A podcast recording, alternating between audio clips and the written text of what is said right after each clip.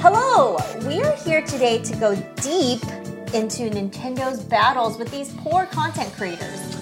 Well, are they really poor? There's quite a standoff between uh, Nintendo and these folks who have been making mods, and some of them have been going into a great amount of detail about what's going on, their thought process, how it aligns with what Nintendo's doing. We're going to go down and break it down in detail. Yes. And uh, tell you what we think is happening behind the scenes. Right. On a There, there, there are two sides to everything. So let's let's tell you about the two sides because you know we certainly have been on one side and now we're on the other side. So, Yeah. So yeah, we'll break it down for you. It's an interesting, um, a bit of a loaded topic, but yes, Can't wait. can't wait.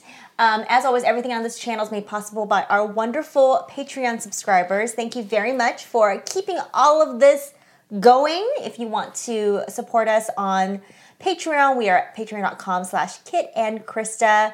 We need your support if you want to keep hearing our insider Nintendo stories. If you want to have us continue making content, support us on Patreon, please. There's never been an easier way to sign up for Patreon. We have a lot of people who are part of this who have said, This is my first time joining something on Patreon, or I hadn't thought about doing it before. But you can get a one week free trial on our most popular tier, which gets you early access to this podcast, access to our Discord, a lot more. Um, and we, subscriptions start at just $2 a month. So, Yes. whatever way you choose, it's very easy to jump in and get started with our wonderful community. Yeah, we were talking to um, someone in the highest tier of our community, and they were saying that they've never ever signed up for Patreon before, and this was their first time. And they're super involved in everything that we do here. And I was very pleased to be their Patreon only child. I'm a real life only child, so I, I'm happy to be anyone's Patreon only child. So please sign up and join us. Um, the other fun thing that we're doing, that we're pushing for this year, is returning to Japan. yes. Big trip, big expensive trip. We look at flights all the time to see how much it costs to go to Japan for two of us, and it is It's a lot quite- more than it used to be. it's a lot more than it used to be. And no, we're not flying business class. Contrary to what you guys might think, no, there is no private jet. Um, and uh, yeah, it's a big trip, uh, but it would allow us to make all sorts of really, really cool content for you guys. We want to share with you a lot of our experiences when we were traveling to Kyoto and to Japan for. Um, when we were working at Nintendo, we have a lot of cool stories and, and places that we want to share, people that we want to introduce you to, and, and we want to go see that we haven't seen in a long time. So, to make something like this happen, though, it does take additional funding for us. You know, we are a small business and we, we cannot support that on our own. So, We went on a trip before. You just send uh, Nintendo the bill. Say, here's here's the expense report. Thanks, Mario. Thanks, thanks for paying it back. now it's like I'm, I'm giving the bill to myself. What? I know, I know. It is a, a bit different, especially since we left our full time job, our full time jobs there to do this. Um, it's been great, but it does mean we need your support. So, uh, if you want to see super cool content from Japan, um, our new funding is through Super Thanks and Super Chat. Um, we've already received uh, a lot of Yes. donations from you guys. Thank you to everybody for those. so much. It is so appreciated. the thermometer thing is going up. Yes, the thermometer you thing see. right here is going up. I love the thermometer thing. Um, we're going to be doing some streaming this week, so if you want to hang out with us on stream and send us a super th- thanks or super chat um, during that, um, we would greatly appreciate it. Yeah, so uh, super thanks and super chat are things you can do directly in YouTube. It's very easy. You can give however much you like. It's all appreciated. Yes. Uh, so let's talk about those streams. Yeah. So Haven't streamed in a while, so we're kind of excited to Yeah, get back. Yeah, we to got. It's been some really busy over the last few weeks. great weeks. games coming out. Yeah. So um, by the time you uh, watch this, it may have already streamed Final Fantasy Pixel Remaster. Yes. You've been looking forward to this game for so Um, long time. long now, and you've been talking my ear off every day about the Pixel remaster and how upset you were when it was only on mobile, and I then the- was. The, the, hour changed, and that would upset you, and then things changed back, and now you're happy again. I don't know, whatever. I've been foiled at every step trying to play this game, but finally it's going to happen. Yes. Um, I think we're going to spend some time just poking around and, and looking like, you know, generally what's changed. And then I, I want to get into Final Fantasy IV, which is my favorite one. um, soon to be your favorite after you Oh, wa- after you watch me play it, after you understand. I have my own favorite. Uh, and then the next day, Thursday, right when Advance Wars comes out Yes. on Switch, which is 9 Pacific, Yes. we are streaming then. We're gonna stream then. We're gonna stream Yeah. the first hour of Advance Wars. We've been waiting for a long. We were still at Nintendo when we were marketing this game, It's true.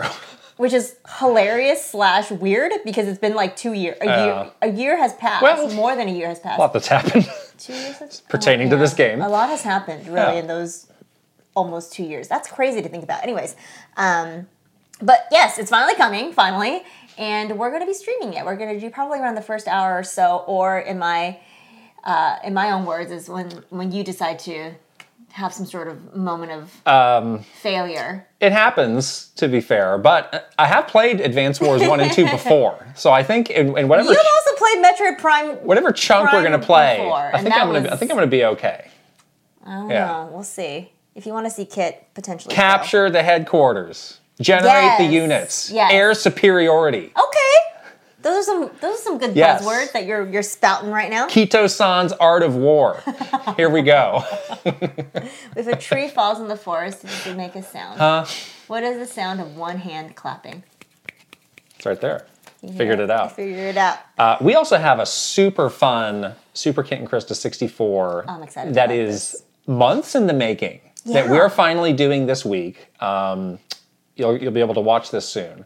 So I have a really strange thing in my collection, which is a pretty complete set of Gizmondo hardware and software. And you might be asking yourself, what the heck is a Gizmondo? What, are you-. I'm asking what are you talking about? Too. Actually, I know what it is because you told me about it. So, Gizmondo is a handheld that came out in 2005 by this small but uh, um, aspirational Swedish company.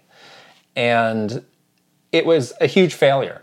Um, But I worked at a PR agency that helped to launch the Gizmondo. I was not on the team that was working on this, but my friend was. And when he left the company, he's like, "Hey, I've got all this Gizmondo stuff. you want Do you it?" want it?" I was like, "Yeah, I'm dumb enough to take all that. Sure." Yeah, you had you have a, a bit of a pack rat mentality. Hey, You do. that's mean. No, it isn't. It's just who you rat. are. It's okay. I'm a road. You're like a little little bit of a pack rat. You have you don't throw a lot of stuff Yeah. away, but it's good that you kept this. This is important. But the Gizmondo is really interesting, like because on paper it had everything to be at a Like minimum next- in, at a minimum interesting. So it was a pretty capable um, piece of hardware. It could do like 3D graphics back at the time. It had built-in GPS, which was one of its big that claims was like to back fame. in 2005. Look, this is before GPS. this is before iPhones. I was gonna say before the how easy it is for Yes. GPS. Like we used to have to like load it onto our computers. Right. Remember? Right. It Oh, had man. it had other kind of like stuff you would see in the PSP, like oh, you could play music or you could watch a movie on it. Yeah. The entertainment device. Um, unfortunately, the company went bankrupt. Uh, it was found out that some of the people in the company were involved with the Swedish mafia. Unfortunately, there's a famous story about this guy who who like wrapped a Ferrari around the Pacific Coast Highway in, in um, Malibu. uh oh. There's a there's a sordid history about Gizmondo. Oh wow. But this is very juicy. so I have the I have a very full collection of hardware and software. Um, we're going to do a video showing it off. right. But then tomorrow, we are going to visit the Video Game History Foundation Yeah. to give all of this to them. We're gonna donate it. we are doing a good deed. Yeah, because it, it is part of video game history. I mean, no matter what a you know short little blip it was, it Yeah. did, it did you know have some sort of significance in the video game community. Yeah. So it should it should be somewhere. You know, not in a trash pile like I would have done. Yeah, I was doing a bit of research. So it, the Gizmondo sold like 25,000 units, period. So that's how many of those are out there. Yeah. And how many of those are in a dumpster now? Or, in, or in some landfill because like they never got sold. Exactly. so uh, yeah this is sort of our good deed of you know making sure that this is not a lost point of video game history Right. um, frank and kelsey who run the foundation are doing amazing things they worked with Jirard the completionist on his video most recently of, Uh-huh. Yep. of cataloging all of the eShop games so i feel great to give it off to them i mean frankly it's just been sitting in my garage for exactly. a long time It's a good place to um, have them take it and, and keep it as part of video game history. And you know, we do talk a lot about how Nintendo's kind of bad yeah at this when we were working at Nintendo. So we're gonna do the opposite, and we're gonna be good video game history citizens and and make a contribution. I'll be honest, I did have a twinge as I was packing all this stuff up. James like, I should just keep all this. That's why you're a pack rat. you just proved my point. I know, but they need it more than I do. Again, I'm not. You gonna, can always go see it. It's not I'm not going to do away. anything with it. Yeah. It's yeah. It's They'll- just. maybe they'll put a little credit. Oh, in, in in my honor. Yeah. Oh, that would be nice. In A placard. Well, in memoriam. not- not yet. What's going on? Is the Swedish mafia coming after me? What's going on? Are you in the Swedish mafia? I'm not. You're Swedish. Don't start spreading What's rumors up? now. You were in the Ferrari. It You were on the. Pacific Coast Highway. It was Oh you. no, It was you all along. this is getting dark. You're the sordid history. I knew it. Uh, anyhow. confessions episode. You can look forward to that. Right. That's a video you can watch uh, before anybody else with part of your uh, Patreon subscription. Yes, exciting stuff. Uh, Lots of other videos We also out. have a lot of Zelda stuff coming. We're in the home stretch now to Tears of the Kingdom. yeah, we are going to do proper Zelda week, but now we have shifted our minds from Mario movie to like all things Yeah. Zelda. So we want to do a ton of Zelda stuff leading up to it, which I'm excited about because Zelda is my favorite thing ever. So yeah, we're gonna have at least one Zelda video a week, uh, probably more. Yeah. Uh, as we run up to the release of Tears of the Kingdom. Yay! Just last week, we did a reaction to the trailer, which we'll talk more about in our news section. Mm-hmm. We also did a fun video um, thinking up some of the potential fuse combinations Yeah, in the game and what and what those could be. Yeah, I mean, the thing with all of the new game mechanics in Tears of the Kingdom is it really gets your mind in the experimentation mode. So we did a video where we were basically just guessing what weapons and items and shields and items, arrows and items uh, you could fuse together in Tears of the Kingdom. What will the meat arrow actually do? We know. We know. because we figured it out. Yes, exactly. So if Wonder no know, more. Please watch the video. Yeah. Um, I saw now there are some some Tears of the Kingdom ads. I don't know if you've been seeing these like on Yeah, YouTube or other places. I have been seeing them. and the the kind of core message is you know what will your imagination come up with basically Right. let your Like imagination your, run it's wild your adventure. and i really never thought we would ever get a zelda game where that's the tagline I know, right? it's like this is not minecraft this is not you know a lego game It's so funny that everyone was like, "Oh, so after the gameplay um, demo thing that, that Mr. Aonuma did a few weeks ago, it was everyone's immediate thought was like, okay, so now it's Zelda Minecraft." It's Yeah. so interesting that that was like everyone's first. i know but uh, you know? we are far ahead of that because we have 15 combos that you should check out Yes. uh, we're recording this week and you will be watching soon uh, you put together you, you really had to take the lead on this one because i was like this I don't, I don't know about This this. out of your. So, like, after the last trailer that we did the reaction to, I was reading the comments and I was feeling stuff as I was watching that trailer. Uh-huh. And I, I think everybody collectively, we all felt sort of the emotion. Um, your goosebumps. I got the goosebumps, you know. I, I definitely was feeling more, you know, just emotion and excitement around what the potential story could be. And I know this is not your favorite thing about Zelda, but it is my favorite thing about Zelda. And it just got me thinking about like all of the great moments in past Zelda games that gave us collectively i think all of us have have had you know kind of emotional responses to whether it's it made you sad or made you emotional or made you understand the characters more so i put together a list of top five zelda moments that made me cry and you sit here like a statue so that that's the title of the video. Um, they're good scenes. I, I think we'll we'll be interested to see what five you came up with. i can't believe that you i can't believe it What? you just don't They're great. why aren't you feeling things in your body Just because I'm not crying doesn't mean I'm not feeling an emotion or a feeling inside, deep inside. what is Come on. what's going on in there Don't. You, so you've accused me of being in the Swedish mafia. that's why you're You've accused me of being an unfeeling. Well, these two things go hand in hand. And being then you're a pack Swedish, rat. being Swedish, and You're being a an unfeeling. You're a Swedish. And a pack rat. You're a pack rat Swedish mafia, unemotionless statue. That's fan fan art of that's going to be off the chain. Our Patreon community loves Yeah. to Photoshop you, so get going. Um, anyways, it made me cry. I don't know what did Great. to you, but well, we're going to talk about them. So there's, yeah, we have the top five. These are some great scenes. We are also going to be ranking every incarnation of Ganondorf that we've ever seen. Yes. In Zelda games, spin-offs like Smash Brothers or? Hyrule Warriors. Ganondorf glow up. So I'm Daddy, so Daddy Dorf. now listen, listen to me right now. no. When Daddy we Dorf. when we did that um, reaction and we saw Ganondorf, you had you didn't say anything about like, oh, he's hot, or wow. Well, first of all, the, the first I need to excuse myself. so like, I don't, I actually don't know. And then you went on vacation right after. So Yeah. I have no, I have no clue how you feel about this. Well, we need to know. We do need to know. And he, the Ganondorf incarnation in Tears of the Kingdom has caused an uproar right. on the internet. yes. Daddy Ganondorf is very, I'm aware. it's trending. but can you tell me? you want to know right now or you want to know later? Uh, I'd like to know now, actually. Oh, Really? yeah. Okay.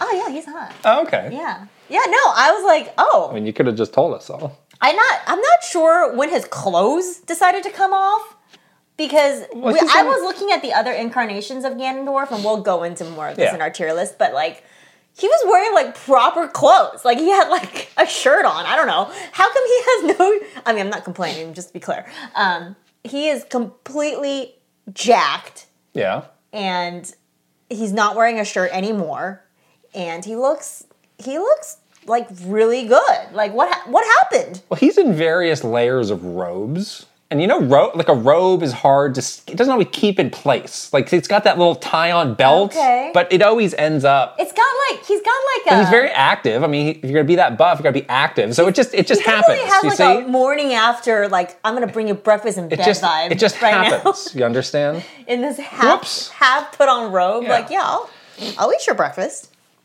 Uh, we need to move on immediately before this gets lurid.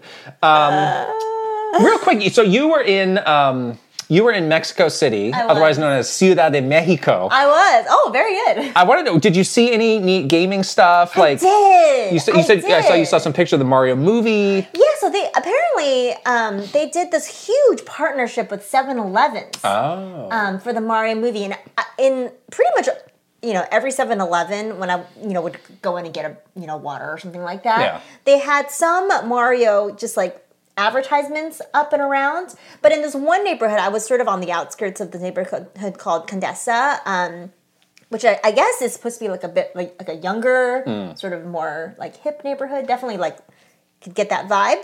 They had this huge like 7-Eleven Mario movie partnership where they like wrapped the whole store. Oh, really? There was like all this cool artwork of is that that picture you posted that had the pipe? Yeah. Oh, I thought that was a movie theater. No, that was a 7-Eleven. Oh, wow. So it had like the big, you know, Mario movie like logo on the top. A pipe was the entrance. Yeah. Got Super Mario. Brothers, La Película. That's what it said. Yeah. and inside was like a lot of decorations too. I'll post some pictures, but I was like, this is so cool. Oh, that's neat. And like all outside of it, like in true Mexico City fashion, were like street vendors selling you like lots of Mario stuff. So Oh, they were really? like plushies Yeah. and like who knows if they're you know, legit or Yeah, not, but yeah. like plushies and posters and people were into it. I saw lots of people taking photos Wow. of it and everything. That's cool. And then like even I was going around a lot of the little street markets and stuff because I love that. Um, there was like Mario and Luigi were very popular. There was like a lot of, you know, whether it's like figures or Halloween costumes or plushies. Um, it was pretty much everywhere. So I was excited to see that. That's like it was really neat. Yeah. It seemed like people were into it, like Mario, you know, gaming stuff there. Yeah, So it was that's always something I like to do when I'm on a trip. Is like, what is the gaming scene Vibe. or culture Seems very like vibrant. here? feels very vibrant. Yeah. Yeah, it That's was very really cool. cool. Very cool. Nice.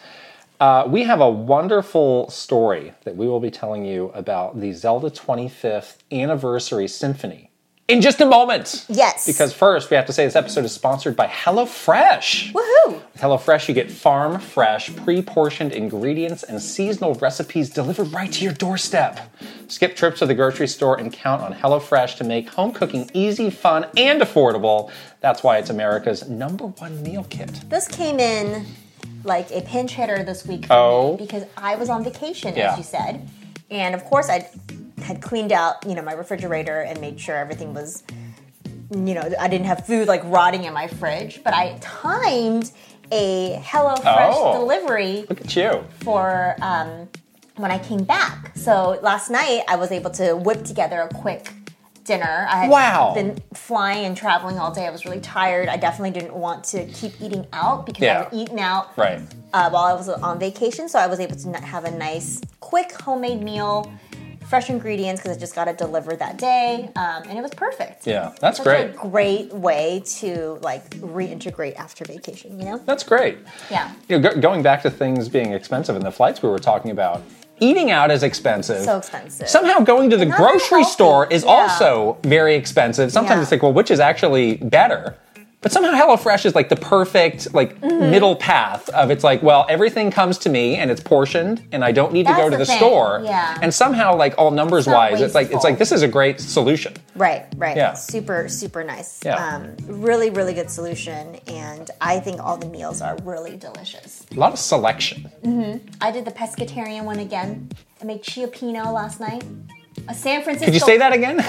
Chiopino? Chiopino? Is that Wow. how you pronounce it? I I don't know. I think it's just Chapina. You had a couple extra syllables there, but okay. But it's spelled the C-I-O. Oh, boy. P-P-I-N-O. what? Anyways, HelloFresh though. Yes, go to HelloFresh.com slash KitKrysta50 and use code KitKrysta50 for 50% off, plus your first box ships free. I repeat, go to HelloFresh.com slash KitKrysta50 and use code KitKrysta50 for 50% off, plus your first box ships free. HelloFresh is America's number one meal kit. Put the link right here and also in the description below. Check it out. All right. So this Zelda Symphony, we're going to talk about this in our story time here.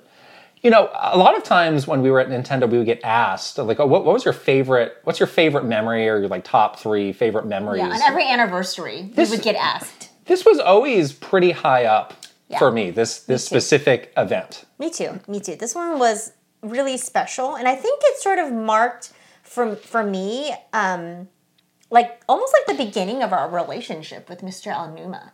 Yes. I think that's what made it really special because after that event, it really felt like our relationship with him changed. Yeah, yeah. Um, I, so- I was trying to think back. To, was this the first time that I met him? And I don't think it was. I think not. I think I had met him at an E3 prior. exactly. But this is the, the time I got to know him. unless I was working with him deeply on a project, those E3s can be just like, hey, nice to meet you, see you later, yeah, kind of yeah. thing. Or you're like staffing an interview, so you're just sitting quietly in the corner, making sure the media don't ask him any weird questions. right. right. You don't have as much interaction with him. But this is the, the time where I think we had our first like sort of deeper personal interactions with him. Yeah.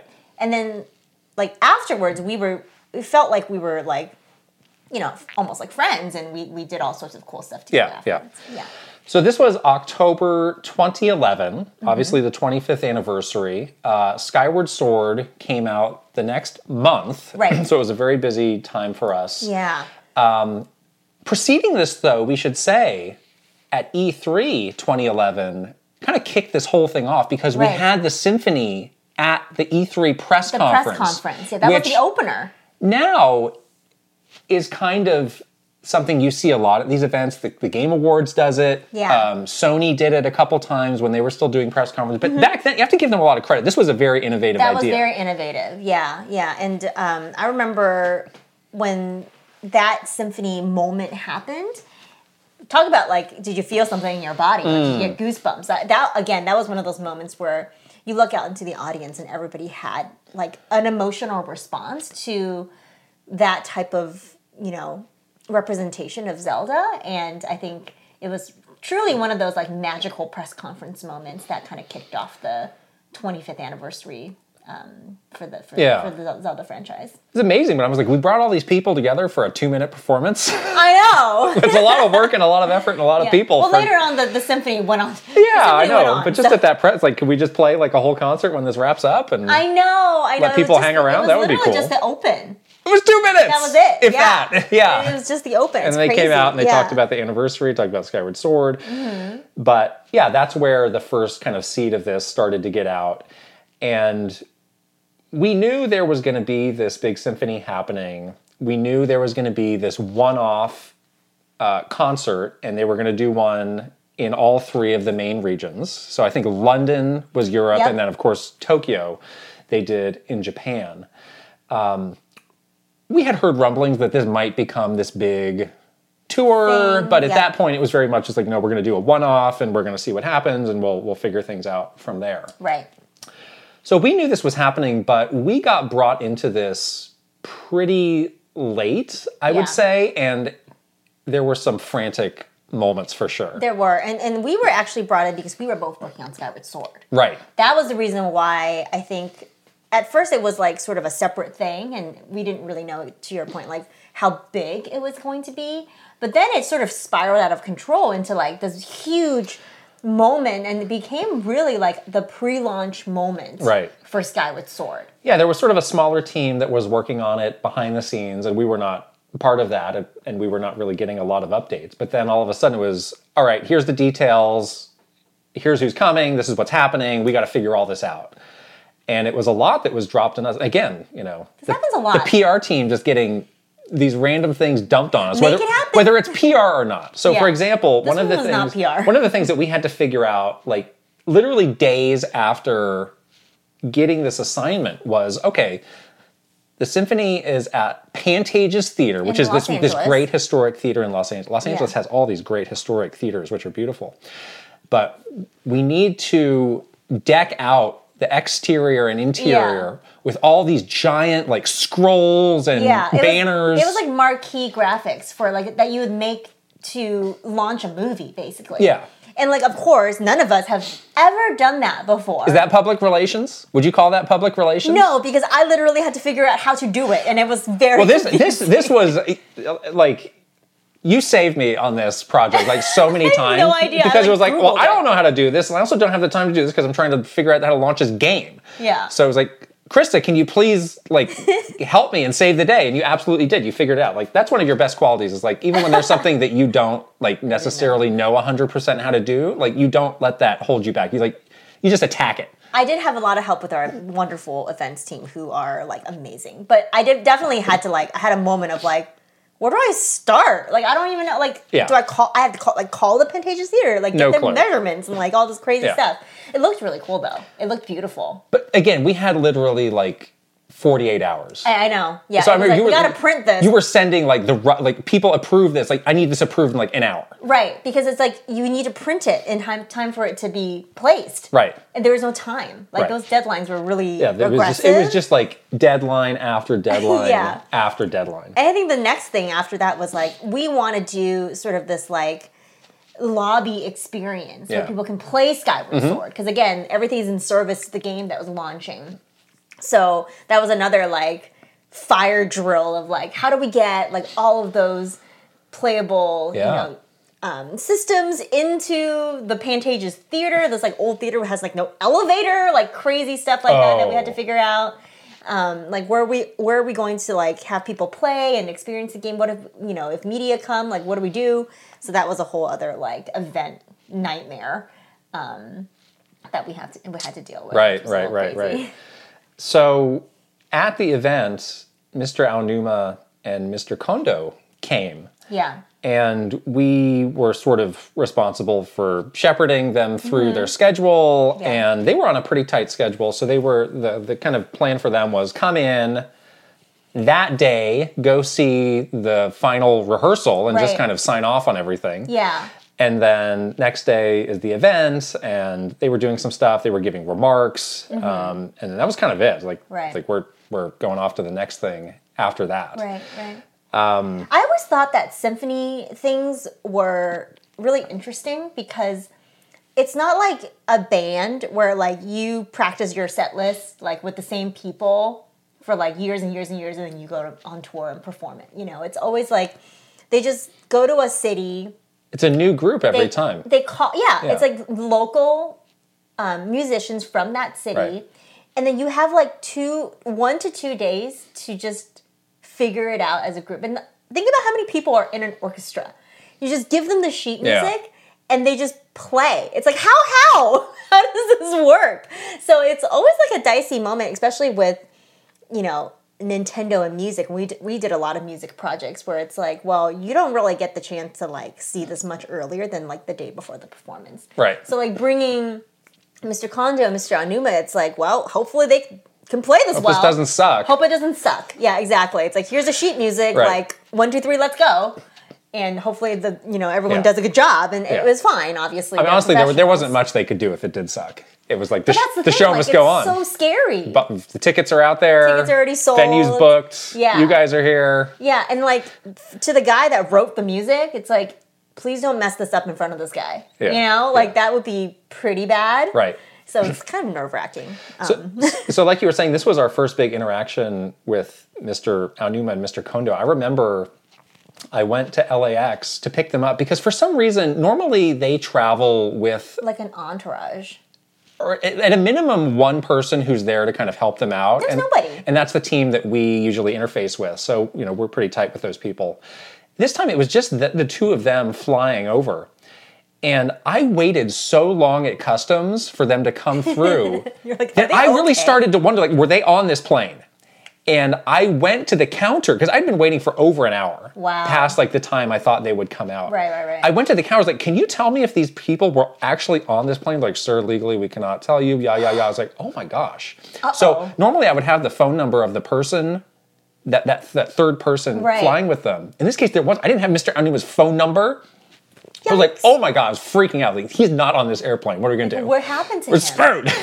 Where is he? he eventually came out. Like, he was like, we just got so hung up. Like the line was like Ridiculously epically long, long, yeah. like you've never seen. Yeah. So they get off the plane. They're exhausted. But guess what? We need to take this big van to San Diego immediately uh, to see the rehearsal The rehearsals, yeah. because that's where they were rehearsing. So San That's Diego, trip. San Diego is away. like a two to three hour trip depending on the traffic. Mm-hmm. So these poor guys, literally, literally off the airplane from Japan, just stuff them into this van to drive to can road trip to they San Diego. Take a nap. I feel bad for them. Take a nap. That the hard.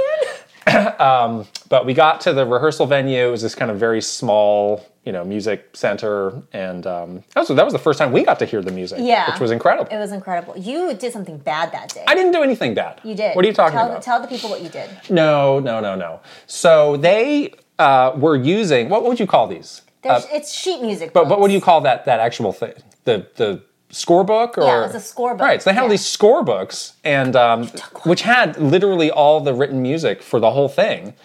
I was given one. You took it. I was given one. Somebody says like, "Oh, if you want to follow along, you can just grab one." They just had a stack of them. So I had it, and then I kept that. So I have that. That's a great memento for me. Um, I wonder how many of those are out there. More or less than Gizmondo's. Probably, less. less. Probably less. it's like a hundred, maybe. Um, But Mr. Aonuma and Mr. Kondo, you could tell, really loved the music. They were Yeah. really excited about this. yeah. You could tell, though, the music was slightly rough. Yeah. And that yeah. was- that was, was- a little nerve wracking. That was my critique of all of these concerts. We, we, I ended up going to three. I don't know how many you ended I up went to going like to. four or five, like a lot, because I worked on it for like a long time. We both went to that one.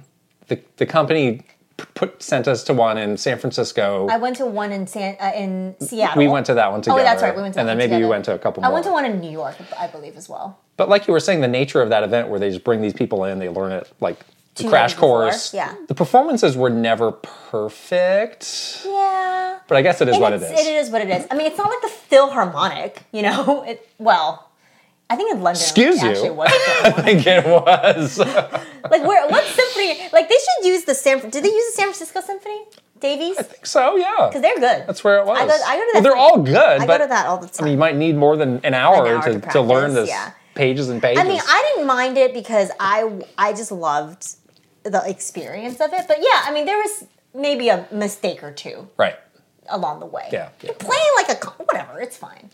So coming out of that rehearsal, everybody's very happy, feeling good. Stuff them back into that van, Oh no. and then we're driving back up to LA. uh, the coast. And th- at that point, they're just completely KO. They're KO, They're yeah. out. Yeah. I've definitely fallen asleep in many car car rides with Mr. Aonuma. What? There was another time where I KO'd in the car with him. Oh, you were the only one that was awake. I, I will never fall asleep. you never these, like no. me and him. Somebody and, like, needs to two other awake. people were like, I was not driving for the record either. I No, no, no, Oh my gosh, never. no. So next day is the performance. Um, we get to the venue. We get to see the venue in detail. so Looks beautiful. perfect. It looks perfect. So well done by you. all the fans come in to get to play the game early um, in the lobby before the show starts. So many people are in costumes, Dressed up. dressed up. Like all of the fandom was there. I think whenever they, the developers get to see just the passion of the fans, it always like brightens them, you know. Right. And I think this was one of those experiences for sure where they like looked out, they peeked out into the lobby from their little hidey hole and was like, "Oh my gosh, look at all these people all dressed up, so excited about Skyward Sword." Um, and it really like brought joy, you know, to their hearts. So it was Right. really cool to see that. And they were true surprise guests. Yeah. So people didn't have any expectation Right, that they were going to be there. Exactly. And first it was Mr. Aonuma who went out and made some remarks that which were great, and he got a huge ovation. Yeah, And that's my favorite part.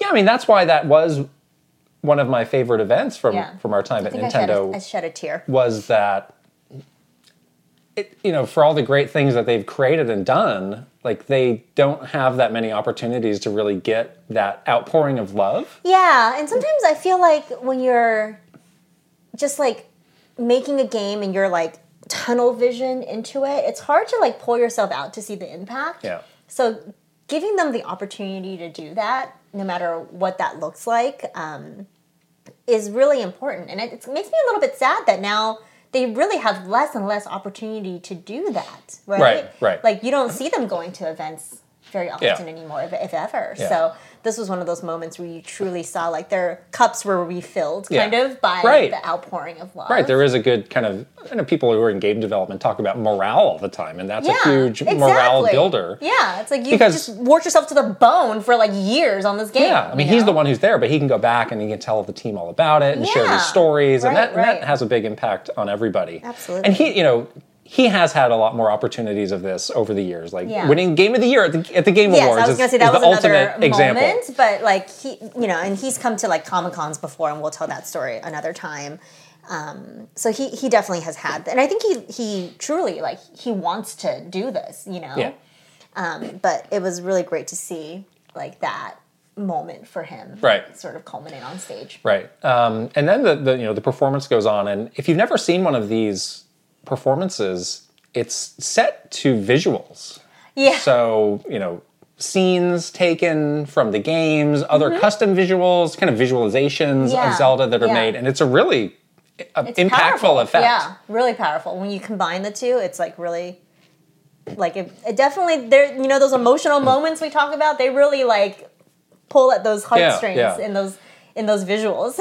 So again, there's now there's so many other symphonies and video game symphonies. It seems like you're on the this circuit of like pop culture symphonies. What was the last one you went to? It was Hocus like Pocus. Star Trek. What? Hocus Pocus? Well, I went to this this thing that was really cool. It's like um, movie night at the San Francisco Symphony, Yeah. where they play the movie, but the orchestra does the Oh, soundtrack. So I saw Hocus Pocus on Right, Halloween. right. That was great. But again, in, tw- in 2011, This is I like think novel. I think you there know? was maybe like one or two. I think t- again, Tommy Tallarico, uh, friend of quote friend no. of the podcast, he had one, and there there might have been something for Final Fantasy around that time. Yeah. But this was really a, a novel idea, Yeah. and.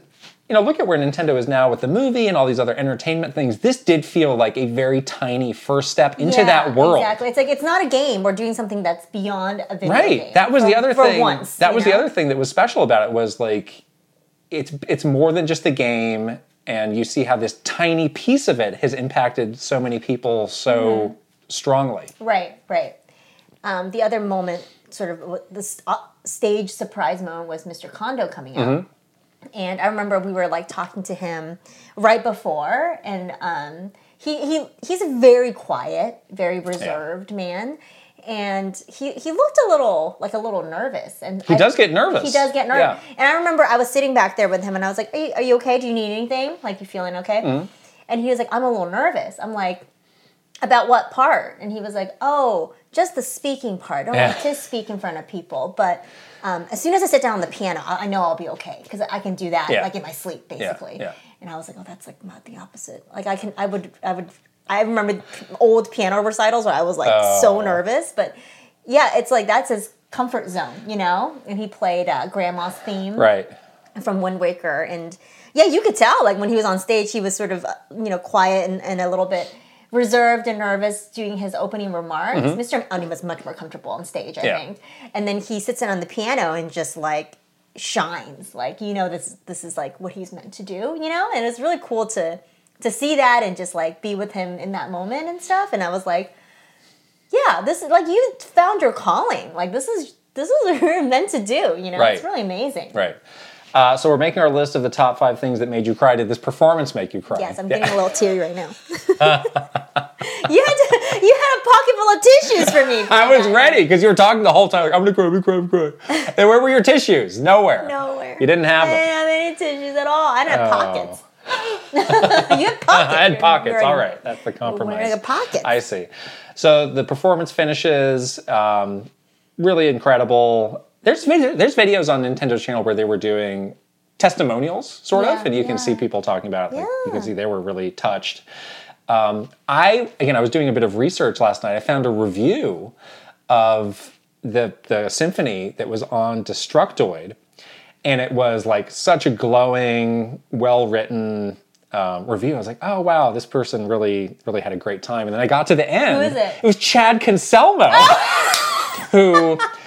You might know Ch- Chad. Chad Chad works at Golin, which is Nintendo's PR I agency, love it. and he's the Oh. nicest guy ever, and like the just the purest soul, Yeah. and the purest Nintendo fan. But he worked at Destructoid, so Before- I didn't know he was there. That's so That funny. is the sweetest. Of course, it was Chad, the sweetest person Right, on this right. earth, would do, write a glowing review for the symphony. That was like the most heartwarming moment of all of our lives. Yeah. Perfect. So after that, we all went out to dinner. They were really like reveling in that moment, and which again was was really They heartwarming. always want like the heaviest dinner at Yeah. like 10 p.m. It's like I need a I need a steak dinner. I need a 28 ounce ribeye yeah, tomahawk but it's like steak, 10:45 at night. So like five minutes before the restaurant closes. I know, and so Yeah. we're, we're obviously. I remember we had a moment too at dinner where um, he, Mr. New was like speaking Japanese, and and obviously, and, and we you know had our translators and all that stuff, but we are talking about like food foods that we don't like, Hmm. and then they were like, "What is the Japanese word for?" They were saying this all in Japanese.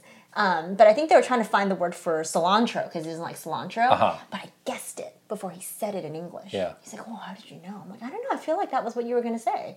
Okay. See? Simpot. I like cilantro, to be fair. He's one of those people that thinks it tastes like soap. Can't relate. Um, so yeah, it was just a really perfect tribute to them, tribute to the series. Yeah. And went on to be. How many years did that symphony go on on tour? Two, two over A- two years. Yeah. a long time. a long time. It just went Yeah, on and on and did. on. Yeah. And you know, you wonder if Nintendo will ever do some sort of event like that. They cer- they certainly could if they wanted to. They definitely easily could. They can add like a some sort of show maybe to the uh, Super Nintendo World experience. yeah, that would be great. That would be cool. They have that, you know, at Disneyland, right? They have like fireworks shows with the music. They should do Oh, that. I see. That'd be great. Sure, sure. Yeah, so that's that's uh, an event that I think uh, both of us will never forget. Yes, Yeah. we're going to cherish that memory forever. But it was really great to um, to be a part of that, and uh, yeah, ten years later for the 35th anniversary, You got a Game Watch, and that was absolutely it. nothing. You got a Game so there Watch. Was, there is the difference in in 10 years, can make people. a big difference. We're all different people Yeah. ten years later.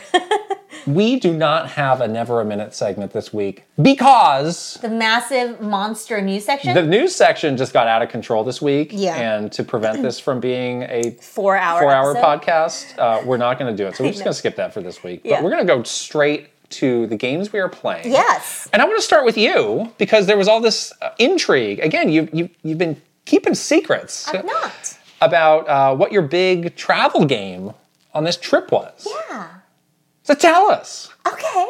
Um, I finally played the Bayonetta Origins demo. Hmm, perfect. Because you were totally right. It's like not very long, and it was the perfect little playing game Yeah. for me to play. How long is that flight? Uh, to Mexico City, about four hours. Okay. It's not long at all. It's actually a really easy trip, and um, but this was the perfect game for it. And yeah, I, I was I was complaining um, last week that I haven't really you know had had the time to sit down with some of these demos or some Yeah. of these little shorter indie games and haven't made much of an effort to try to discover some new stuff. So try to remedy that on this trip um, and uh, got the Bayonetta demo. And again, this is, you know, Bayonetta is a series that I don't completely click with, but this one, you know, after you played it and tell, told me about it, it definitely is more in the vein of games that I do like. Yeah. Um, but yeah, I, I really liked it. I mean, obviously the art style is super unique and, and really beautiful and, and like cool to look at. It's really interesting to get to know Bayonetta's origin story. You know, there's certainly like a lot about her character that I've never thought about before. Like, why is she the way she is? And you know, they talk a lot about her parents and her like really sad childhood and what what she what she's going through and the other thing that I thought was really interesting about this demo that they really like make a big deal to tell you about is like that she's really fearful. You know, she's not like when you see her later in the game, she doesn't seem fearful at, all. She's like, you know, really tough, like um, action oriented Yeah. character. But this is like she she started out as like a scared little kid, basically. Um, so to to see that kind of personality develop in, through this game has been is is really cool. And the gameplay is really interesting. It's definitely one of those like it's a little bit hard to get used to because you feel like you're like rubbing your stomach and patting your head at the same time. Once you get, once you start controlling the two Both characters at characters, once, yeah. you you can get into that mode, the hug mode, which is really cute, where you just like hold the cat. right? Um, But yeah, if you there's a lot they really require you. It's kind of like that game um, that we streamed together, Blanc. Mm, It where was it's like you need the the Cheshire Yeah. character, um, which is like this demon possessed stuffed animal, basically, to do certain things. But you also need to control um, uh, Bayonetta to do like certain things as well, and it is like a little bit like wait. I need to like my my right side, left side of the brain is a little confused. Um, but yeah, the, the the gameplay, the actual gameplay part of it is pretty interesting. Like she can't really attack at all. She can like bind them and she can cast spells a little bit. And then all the attack is done by Cheshire. And then there's also a lot of these like puzzly things where you like have to like throw Cheshire onto these cliffs and then you have to like go a different way around and like try to reunite. And if you're too far apart, like Cheshire starts to lose power. So you really have to be careful about like moving her a little bit and then moving the Cheshire a little bit and like figuring out where to go. Um, but yeah, I, I think it's really it's a really unique Bayonetta experience, and I really liked it. I'm probably gonna keep going and play the rest of the game. I finished the demo. So. Did you get it already? Yeah, I bought it already. Oh, nice. yeah, so I'll, I'll, I'll try to keep going and see Cool. see what happens. But I really liked it. It's really fun. I'd, I'd actually really like to to play through the game, but it won't be happening until July slash 2034? August slash 2024. we'll see. Um, I so going back to again again to last week's episode, you made a comment that turned out to be quite controversial. The indie games comment. You said there there have were mad at there me. have yet to be any big or notable indie games this year, I mean, and people came after you. people really did. Like that was kind of mean, you guys. to be fair, you know, some indie games are so like they become so popular, they're like front and center. You can't miss them. Right. There's a lot of. I mean, it's not to say there aren't good indie games, but like the process of finding them is hard. It is really hard for it is really hard for Yeah. me because I have very limited time in my day to dedicate to something. Right.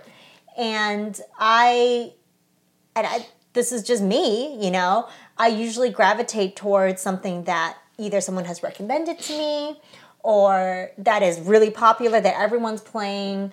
Um, but it is hard for me to like wade through the eShop or Game Pass or whatever to like try like 20 30 games until I find one that I like. It's it I don't have honestly the, the time to do You're not a risk taker. We know that about you. I'm a risk Um, taker. but there was one like game that time. people really mentioned a couple times and gravitated towards is Pizza Tower. yeah. Which I said, oh, this is on. Uh, this is a Steam only game. Yeah. I now have a Steam Deck. Right. So challenge accepted. I'm going to check this Yeah, out and see if it's as good as people say. Yeah.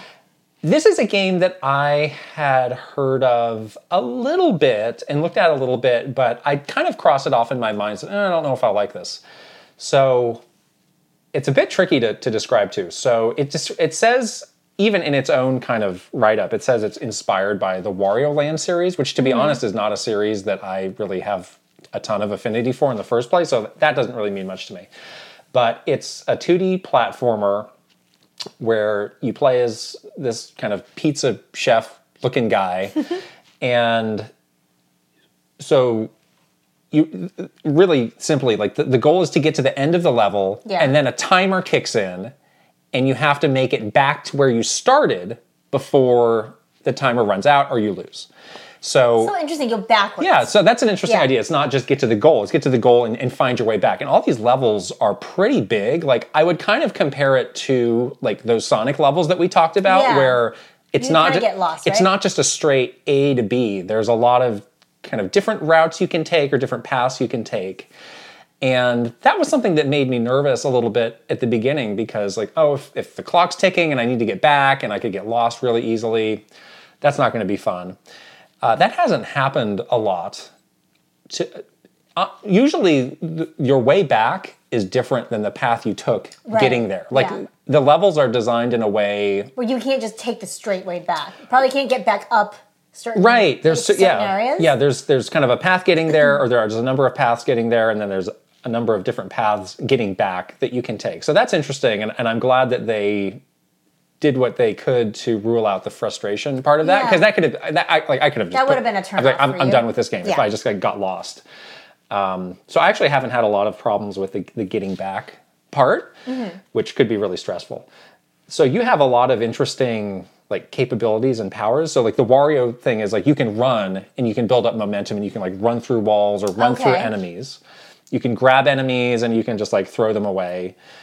Um, you don't really have a life bar per se Okay. you can take as many hits like you, you never die unless you're unless you're in a boss battle the boss battles are a little bit different it all seems to come down to like what is your score at the end of the level I see. so and i'm i mean i'm just trying to experience this game so i'm not at a point where i'm really concerned with the score so again taking something that could be frustrating and making it not that frustrating Yeah.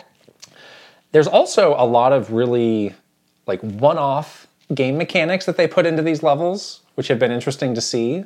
A lot of these are kind of like transformations. So I got one where like you jump into a barrel and you start rolling, and you know you jump and you can you can mm-hmm. interact with things differently. I found one which was really complex where they even give you like a mini tutorial where you're riding on like the back of this hamster. Oh, hamsters. And you can and you can throw the hamster oh my. and there's a lot of different things that the hamster can do that you normally can't do. like Kirby.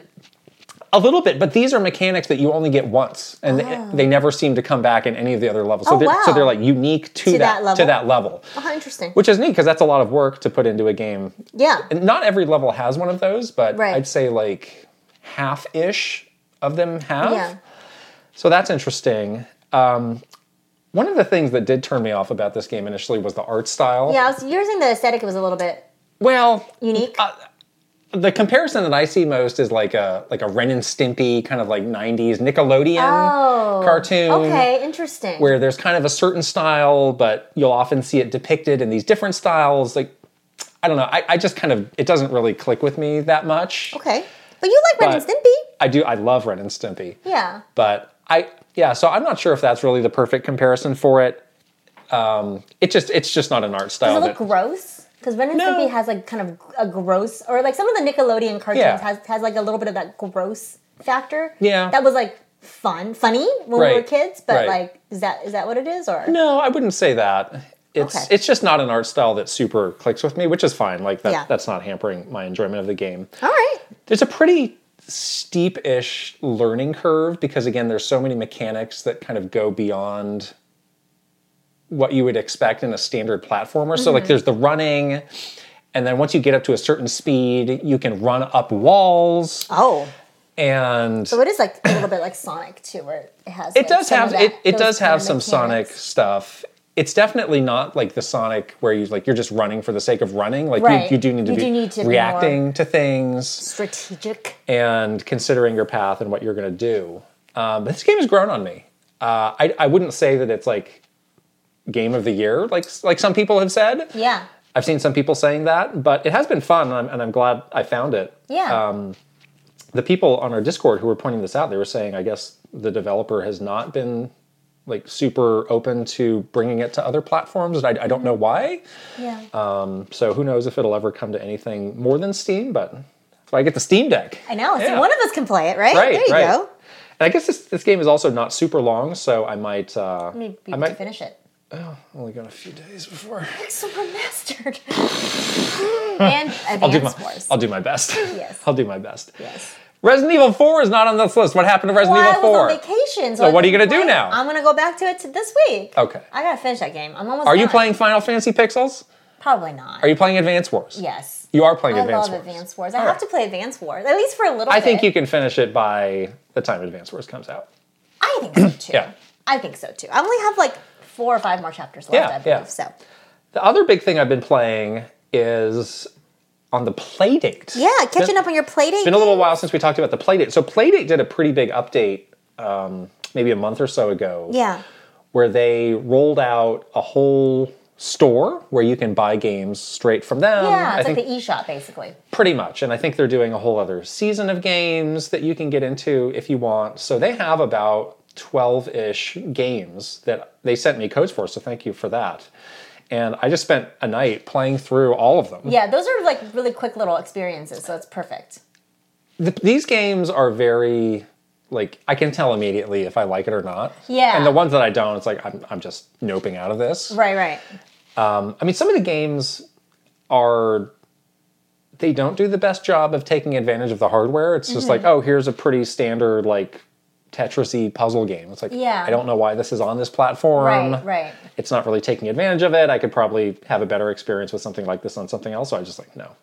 I did find four that I wanted to talk about um, out of that group. Um, the first is Grand Tour Legends, which uh, I'll just tell you up top is a Bodhi contender Oh, on the Playdate. believe it or not. Bodhi? BW Yes. Bodhi?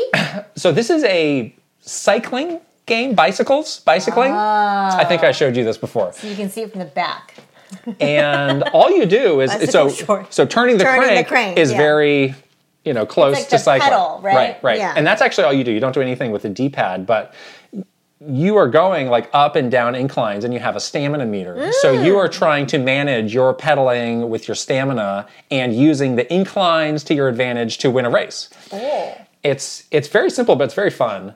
There's different cyclists you can choose from, and they have different stats. You can do different things. The graphic, I've seen a few games now in the Playdate that are using this kind of like really detailed graphics, but Yeah. they've somehow scaled it down to work on the plate. I don't know how they're doing this. Right. The- these graphics seem too good to be on. It's too crisp. There's some trick they're using. Yeah. Um, I mean, it's still you know Black and white. black and white, s- small screen, small resolution. There's only so much you can do, but they've. I've seen a couple games that are doing stuff like this. It's it's impressive. It's pretty impressive. And It's it does have a very distinctive style, which I like. yeah, yeah. Um, the butts though, like they have a mind of their own. They're just like flapping in the wind as this this person is like cycling away. Again, you have to see it to believe it. It's like butt physics, Strong contender for Bodhi. like this. This is this is the closest. like whoa! Two cheeks. All right, like point taken. twerking, twerking on that bicycle. This next game, I, I really have a soft spot for this next game, which is called Heidi Spot. I like the title. And again, like I didn't have, I, I, I didn't know what these games were in a lot of detail going into them. So I'm like, what's this? What's this about? And in this game, you're playing as a kid a couple days before Christmas. Oh my goodness. and it's like the middle of the night, you wake up, you're like, I'm gonna find the presents that are in, they're hidden around the house That's So cute. before Christmas. You did this. I've I've absolutely Everyone done, done- has I've of done course this. done this, so I can relate. Um, and it's kind of this top-down style, and you can go in all of the different rooms in the house and like stealth- stealth and based. snoop around, and like you go into a, like a closet and like move clothes behind, like oh I found a present, and there's like ten presents or so, and you have to do certain things to find them. Okay. Does mom catch you? Is there like a like a stealth kind of thing? I kind of cut my playthrough of this short because like I want to come back to this wh- when it is Christmas? Yeah, you need the Christmas vibe. We're always talking about we need Christmas games. I know. There's not that many. And this is such a great Christmas game that Yeah. I'm absolutely adding. And it's short enough that I could just play it like every Yeah. every year now. yeah, yeah, yeah. But it's got a lot of charm. Like it's kind of like there's little like running commentary from the point of view of the kid that's really like sweet and nice. So I, I like that one a lot. Okay, that's really cute. Uh, Carve Junior is a snowboarding game oh. where you are using the crank to kind of Like do the do yeah, the what would you call it? I don't snowboard. What do you call that? Basically, just to steer your snowboard. To carve. That's what it's called. That's that's actually what it's called. Yeah. Oh, okay. Cool. um, You can also so you're using that, and you're also doing a couple things on the D-pad. Okay. Like you can like duck down to build momentum. Okay. Is that a thing you do? Yeah. And then you can also press up to jump. Yeah. So you're trying to like get through the course, but also do some some cool stuff. I like it. the controls were a bit tricky. Using the crank with the D-pad is just because you need the way you're turning the crank You and the way it, you're like, holding at a it, certain speed. Or it was just a little or- uncomfortable to Okay. do both at the same time and maybe i just needed more time with it but it's, it's one of the more i'd say complex games that i played of this group if i could just get the hang of those controls a little bit more it would be cool Yeah. this last one uh, the botanist i would describe this as like an interactive comic book Okay. where you're turning the crank and it's kind of going like panel to panel I see.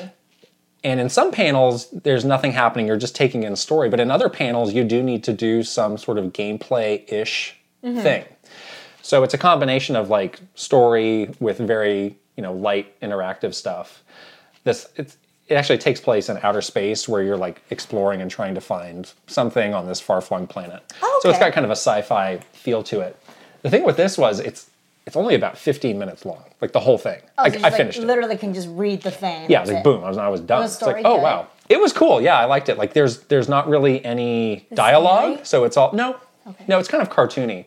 It was good. I liked it. But I wonder like is that Like, is that like volume one? Right. Is there like a volume two? is that the first issue? Are they Yeah. gonna, like Does it end on a cliffhanger? Because that could be a cool way to do a series. Like I remember when I was at Konami, we did have like there was the Metal Gear Solid interactive graphic novel. Yeah. There was a Silent Hill interactive graphic those, novel. yeah. Those were really neat, and I don't know if anybody's doing a lot with that kind of style, but I, I, I did like this, but it was quite short. I like that style. I think it's really fun to have like that's a bedtime game. Absolutely, yeah, Yeah. yeah. So those are the four that I really liked. Um, I sadly I, I don't hear a ton of people talking about the Playdate anymore. You know, I hope it's it continues to be a, a viable platform for people to make games on because it is so unique. But yeah, there's still some some cool new stuff coming out there. Yeah, yeah. Sounds like they're still updating it, which is great. Yeah. Anything else you've been playing? No. All right, let's get into this mega news oh my gosh, segment news. here, which oh boy, it just keeps going and going and going. Well, let's start with uh, this Tears of the Kingdom trailer, Yeah, the final trailer. the we should final trailer. They said very specifically. Uh, again, we have our full reaction to the trailer on the channel. Mm-hmm. Yeah. But now that we are a week-ish past, Mm-hmm. what are your thoughts now? Yeah, I think the trailer really did a lot to answer some of those lingering questions that we've all, maybe not you, but we've all had about what is going on with the story, like what is the scope of this game. I think it was it was pretty I, I really liked the gameplay demo but that truly was very focused on specific gameplay mechanics and without the context of like where this sits in the story or what story surrounds the mechanics. It's hard to understand like how big tears of the kingdom is going to be in comparison to breath of the wild. Um, and i think this trailer did a good job of telling us that answer. And it's going to be huge. There's tons of characters that they showed. There are really cool like story moments that I think piqued a lot of people's interest. Like we we both had that reaction and I still feel this way and I'm really excited about this is like we didn't want the world to feel empty. And there, there was, you know, they showed like villages full of people Yeah. and characters that you love coming back. Like a big like group battle almost. I'm very interested in. Exactly, exactly. So it just feels like there's a lot happening in this world. It's very vibrant. Um, it feels like the story is going to expand upon the foundation that was built in Breath of the Wild, which was admittedly a bit light on the story. Um, and it brings back all these characters that I think we we love. Um, and we want to know more about them and how they kind of fit into the Zelda universe. And so I think that part of it is like super exciting. Yeah. And like it really made me definitely gave me the goosebumps and made me excited about this game coming out. Yeah, the goosebumps. The goosebumps. For a long time, everybody had been saying we want this game's version of the 2017 trailer, Yeah. which isn't like one of the best trailers ever. Right. But I wouldn't say it was like super indicative of the final game experience of That's Breath the of the thing, Wild. Yeah, because when you watch that trailer, you do expect so much more Like story. that game to me is much more slow play, subdued. Yep. And you're really getting Um, relaxing almost and that was like we got the bombastic music we've got like we're, we're we're using all the ammo from the cutscenes to show the most emotional moments. And the thing with the Breath of the Wild is the cutscenes were so like not the focus.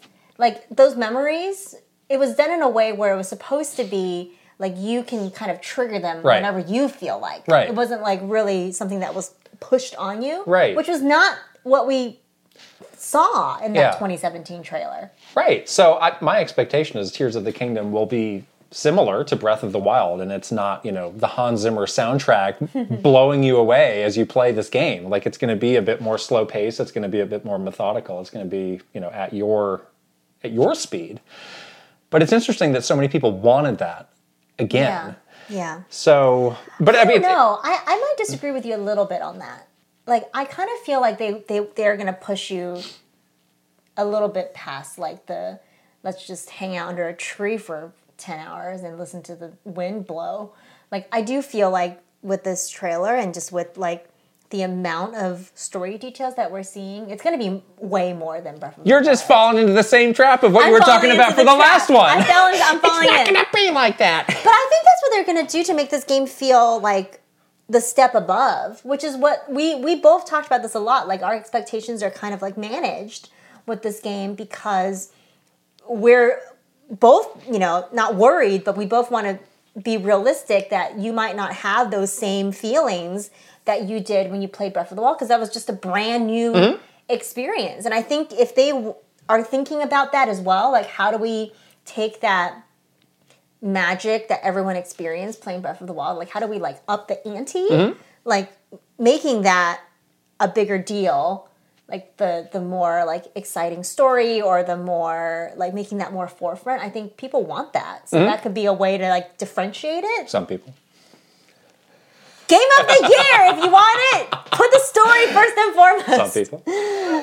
You don't want that, but I want that. And I think 90% of the Zelda community wants it. Well, I mean, they're you know they're they have to cover all of these different things that people want. Like Yeah. I'm I'm I'm feeling very satisfied with the new mechanics, like the fuse mechanic. We, we never saw that coming at all. yeah. And yeah. that that's really exciting. hand, all and all of these yeah. vehicles, like the vehicles, I wonder like how complex is it going to be for people to like? Are some of these just going to be so hard that like and like bother? who who's gonna be spending like I'm sure there's gonna be someone that's gonna be like real deep in that, but like what are the general people gonna do? I'm like, Right. Am I just gonna put like two logs together and like call that a day so I can just get from yeah. point A to point I B? wonder what what the cutoff for Right. quote regular people is for that sort of stuff. Exactly. But but it, it does look cool, and all of the sky exploration. That's probably what I'm most. I've, I've made the comparison to Wind Waker before, Mm-hmm. Yeah. where you're you just want to go. You want to go. See, you're you're you're chasing the high of that next cutscene. I'm chasing the high of that next island and what I'm going to find there. I'm chasing the It's different, I wanna I wanna see the Zelda different. link. and it's a literal high because I'm in the sky. You, High do you understand? in the sky. Okay, all right, Okay. all right. That's So- fair. It's fair. I mean, everyone wants to experience the game, you know, with what their most important thing is, and I think if that Yeah. can deliver for everybody, like that's pretty incredible, you know, Right. for a sequel game. Right, right. So it seemed like this trailer really hit for most people. Yeah. Even the people who were Skeptical. Mm-hmm. skeptical or getting nervous or worried. Yeah. Um, So I think this game has, you know, really no. This is the final trailer is probably the last thing they're doing as far Yeah. as putting out new information. So I think they pulled it at just the right time. Yeah, yeah. I think it's interesting the way they paced this because again, we had such a drought of information for a long time, and then they chose to show the mechanics first, which I think excited some people but caused other people to have a lot of lingering questions. Mm-hmm. And then they answered sort of the remainder of those questions with this trailer shortly after. So the pacing of it was kind of interesting and a little bit it's definitely Nintendo-ish. Gameplay first, everything else second Yeah. Um, but yeah, I, I think it, it did its job. And um, now you have said for a long time that you might not love this game as much as Breath of the Wild. What do you feel now that you've seen this final trailer? Well, I want to know the the one thing they've not gone into detail in, but they've hinted at is what's happening on the ground level. Mm-hmm. They said so many things are different, we can't even tell you, we'd run out of time. Well, I'd like to know a little bit more. Mm-hmm. Like I think that could be a make or break as far as how fresh it feels, because that's probably going to be more than fifty percent of where you're spending your time. That's true. Yeah. So I mean, I have faith that they'll that they'll do a lot of stuff, and I still have faith that that'll be a fun world to explore. But as far as that sense of newness, newness, and exploration and novelty, that that plays a big part of it. Yeah. And then that we have the whole Zelda shrine or the dungeon Shrines shrines debate, We which will rage on, which will rage on. We saw something in that trailer that looked bigger than a shrine. I'm just saying that's my personal take is that maybe they found some happy medium between the two things yeah. to to really again up the ante for the game um, to make it feel bigger and more encompassing Yeah. than Breath of the Wild for some Well, I guess we'll find out when the game leaks, which is what always happens. this is where someone snaps a pencil. Okay, Uh-oh. well, uh oh. Try not to try not to get spoiled. Yeah. so, game of the year. Is there anything else uh, on, that we know of this year that can really snatch that away? Final Fantasy 16, maybe. Possibly. Um, yeah, I think that I've not seen too much. I mean, just from the, the announcement. I mean, that game's coming out soon, so we'll see. Starfield. Polarizing, polarizing. I mean, could could I don't know. I don't know. Yeah. yeah, polarizing though. A lot of Uh, Resident Evil remake. Yeah. Although if a remake beats the, a brand new Zelda game, Yeah, that- whew, that would would that would hurt. That, that's gonna hurt them. I've seen a lot of people saying in a post Elden Ring world, Hmm. like Zelda does not really keep up with that in a lot of ways. But I, I do really challenge that. Like, what exactly does Elden Ring do that Zelda does not already do or do better? Yeah, I mean, the combat is definitely more complex. right. The graphics are definitely the graphics are better. much better. The, the story is confusing to all hell but i think i think i think what it does is it causes people to like think deeply about a lot of stuff which game are you talking about now? elden ring It didn't cause me to think at all. well you don't for like one story single second. you don't like story but i watched like 45 videos trying to and did you figure it out? no but i liked it i liked it i want You told wanna, yourself. like, you told yourself that you liked it. i want to unravel like i'm so like, oh, George R. R. Martin, I must like this. No, I just want to like no. I want to unravel. Like I'm, I'm the, the characters are built in a way where it like makes you right. want to know about them. Well, good luck getting to the bottom of that. I'm I would gonna. say another point in the favor of Elden Ring is like all the different classes that you Yeah, can do, like yeah. the character building, The, like, character the customization. customization. it's like Zelda's not even trying to do that. well, you cannot at yeah, all. Yeah, yeah. But as far as that, like the worlds are both large and different Mm-hmm. and and great. But I'd say like the ways that you explore the Zelda world are that's where I really give Breath of the Wild and this probably this new game the edge. Yeah. Where You- you're you basically really on, on agency. the horse in Elden Ring, which is great. But as far as really getting into it and exploring all the nooks and crannies, Yeah. you can't do that the same way that you can here. So I think they have a lot in common. I, I wouldn't say that like one is really blowing one out of the water. Yeah, I also don't think the Zelda team is like too worried about. I don't think they are like trying to like one up. But a lot of them are like, what's what, what's Elden? Elden Ring? Never heard of it. It's like, oh, I've never played this Mario game before. We haven't played any. Games. I don't. I don't play video just, games. We just make. I don't even games. like video games. I just make them That was an all-time comment. It's like, have you played Odyssey in the same year that the, the Zelda team was make, working on Breath of the Wild? No, we have not even seen that game. Why would we bother? Oh, okay then. See that you're all separate. Okay. Um, yeah, yeah, we'll see. Yeah, Nintendo Live. We have another video on the channel reacting to this and, and analyzing this. Yeah, So yeah. we also have a, a cool poll that we did on Patreon about Nintendo Live. Any, anything again? New new thoughts a week later that you want to share about this? Well, I think we shared a lot about like what we know about Nintendo Live because we went to the one in Japan. Right. I still think there's a lot of like unanswered questions about this event and what is it going to be and what the scope of it is going to be. And there is like a big question about like how people can actually go. That is Right.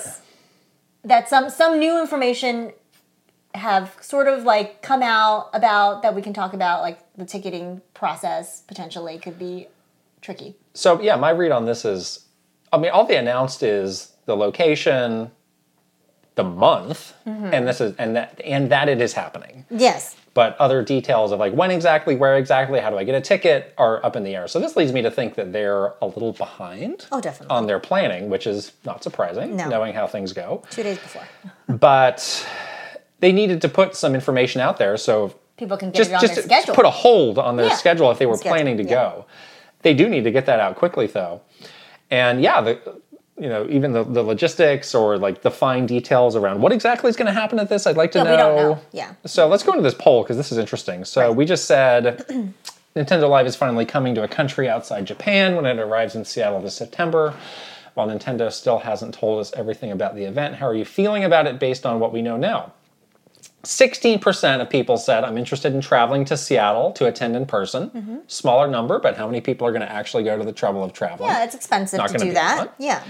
62% said, I'll watch a stream of the event. Yeah? Yep. They might stream sense. some of the tournaments or some of the stage stuff. This next one's interesting. 18% said, I don't really get what this event is and I need more information. Yeah. I mean, I would say that our audience is the most plugged in of plugged in Nintendo fans. Yeah. So for that, that's a pretty big group of people That's a bigger like, percentage than the people what is that want to go. What is this? Yeah. Like that's what if I was Nintendo, I'd be worried about that group Yeah. of people who could like potentially really get a lot out of this, but are confused about it. Right. So they better get started on that. And then four percent said, "I'm not interested." Mm-hmm. Fair enough. Fair enough. Fair enough. Uh, I got some quick comments here. Tuscoop said, I'm absolutely going to go. Curbing expectations, though, since it's curious to see many expecting this to be Space World 2. My most Oh, no. optimistic hopes are that it relates to a potential September Direct, which Mm-hmm. is something we thought could possibly happen. Yeah. How many people actually know what Space World is these days? Oh my god, I love Space World. Is that, is that in the meme zone? Space World? It's gotta be in the wait meme until zone. I mean, wait until Space World. I mean, that's that's been in the meme zone for For decades. just so long. Yeah. I'm, I'm Meme. Zone Hall of Fame, Space World. Space World. Yeah. No kidding. Gartooth says, I don't understand the point of this event or why Nintendo's fans should be excited about it. Whoa! It looks neat for people near Seattle, but I doubt I'll be engaging with this event online. Okay. yeah. Vesfast says, I'm really hoping to attend in person. Despite having little knowledge of the details so far, from what I've seen, it seems like a fun way to connect with other Nintendo fans and celebrate something that we all love together. I just wish they would announce the dates and how to get tickets because I have a couple other things I'm trying to do in September. I think a lot of people are trying to do PAX in September. that is uh, yeah. Yeah. I think if if this is in line with the event that we went to in Japan, then that's that's definitely what you can expect. And finally, John Pyers says, since these events are never anywhere near us, we're always disappointed.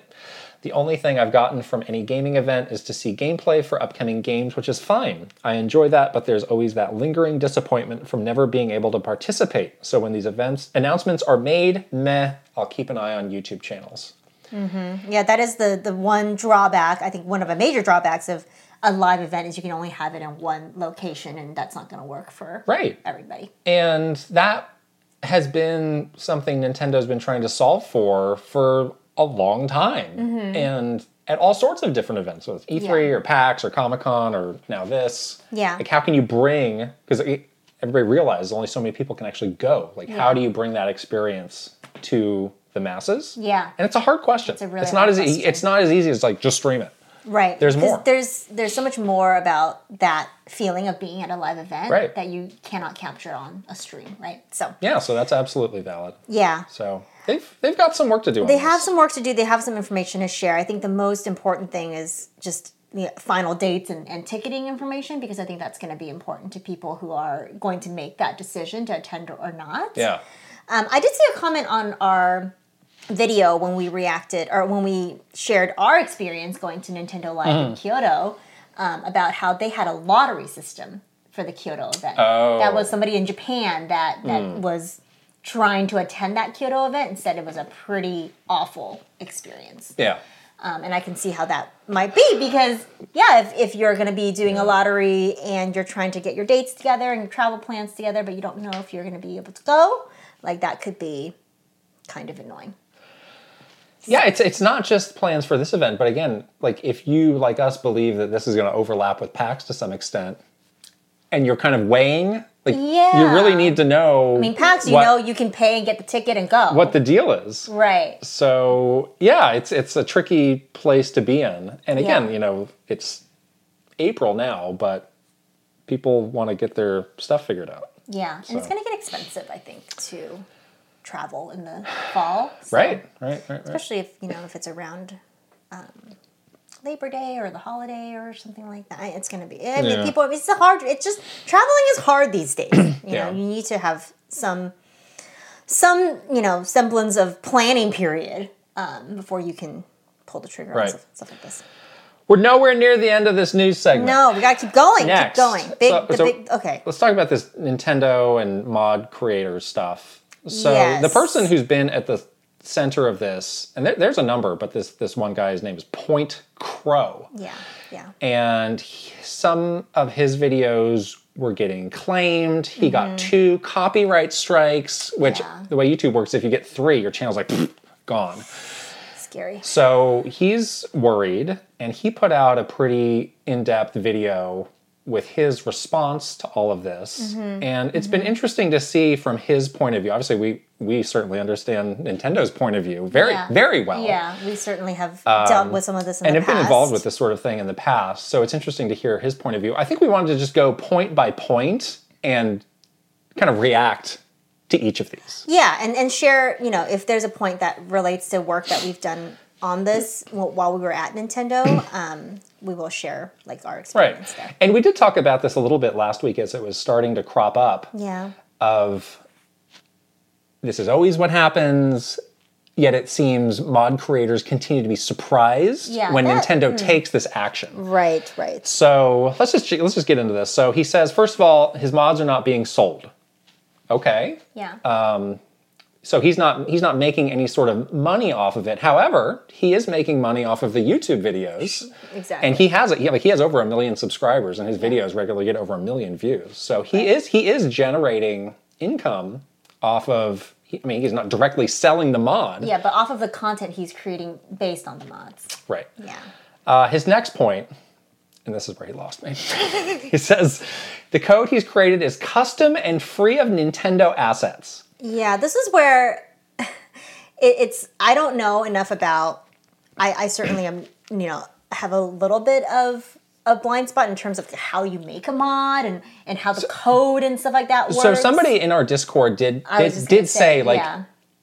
technically in a semantic sense there is a way you could create this where that could be again semantically true Right. but let's go back to the basic question of could this could this mod exist without, Without the base the game that it's bolted Yeah. onto no Right, exactly. That's that's where yeah, there's smarter smarter people than I am that understand like the ethics around that. Right. But from my perspective, it's like you created something that mods the original IP of Breath of the Wild. right That IP belongs to Nintendo. Even if your mod is code that you've custom, you've done cu- custom and you've created that on your own. If you rip that code out and plug it into something else, that code might still work. Maybe that's where he's Yeah. coming from. And- but the thing that you attached it to does belong to Nintendo. Right. So that's where I think, you know, Nintendo does have a claim, right? Right, right. Because you have used it on and what is and what is actually creating the interest around these videos is that again you have changed Nintendo's property Right. in a way that people that is different than what you can ordinarily do with it and is different from what people expect. So the interest is not I mean like there's a lot of games out there that have multiplayer Yeah. modes. Nobody cares about those. Right. Like that's what I'm saying. If you like rip your the code out, the, the original code, and attach to something else that was not Breath of the Wild, would it generate that much interest? Right. Probably not. No. Uh, next point is that the videos are fair use uh, per Nintendo's own guidelines. So fair use is something that like all people on YouTube are kind of using in, in one degree or We're another. doing it too. it's true. Like Yeah. and, and there are like there is no great single definition of it. And Right. and all the different companies, like if you're using their stuff, will have different interpretations of it too. So it's tricky. It is very tricky. Sometimes we're really, really careful on our channel now. Right. We're like, we know that some companies like Square Enix, for example, they're very claimy. Yeah, we've learned like um, movies, Yeah. music, obviously, like that's built into Yeah. YouTube. They'll just Yeah. like take it. But the movie stuff, like we were reacted to some of the Mario movie trailers, Yeah. we were immediately sometimes it did, sometimes sometimes it doesn't. Yeah, so and I mean, you have the- to be careful. And again, like you could like there is a scenario where you could argue like, well, well, no company should allow any sort of fair use, like, and they should all Hmm. like clap down on all this stuff. It's like, eh.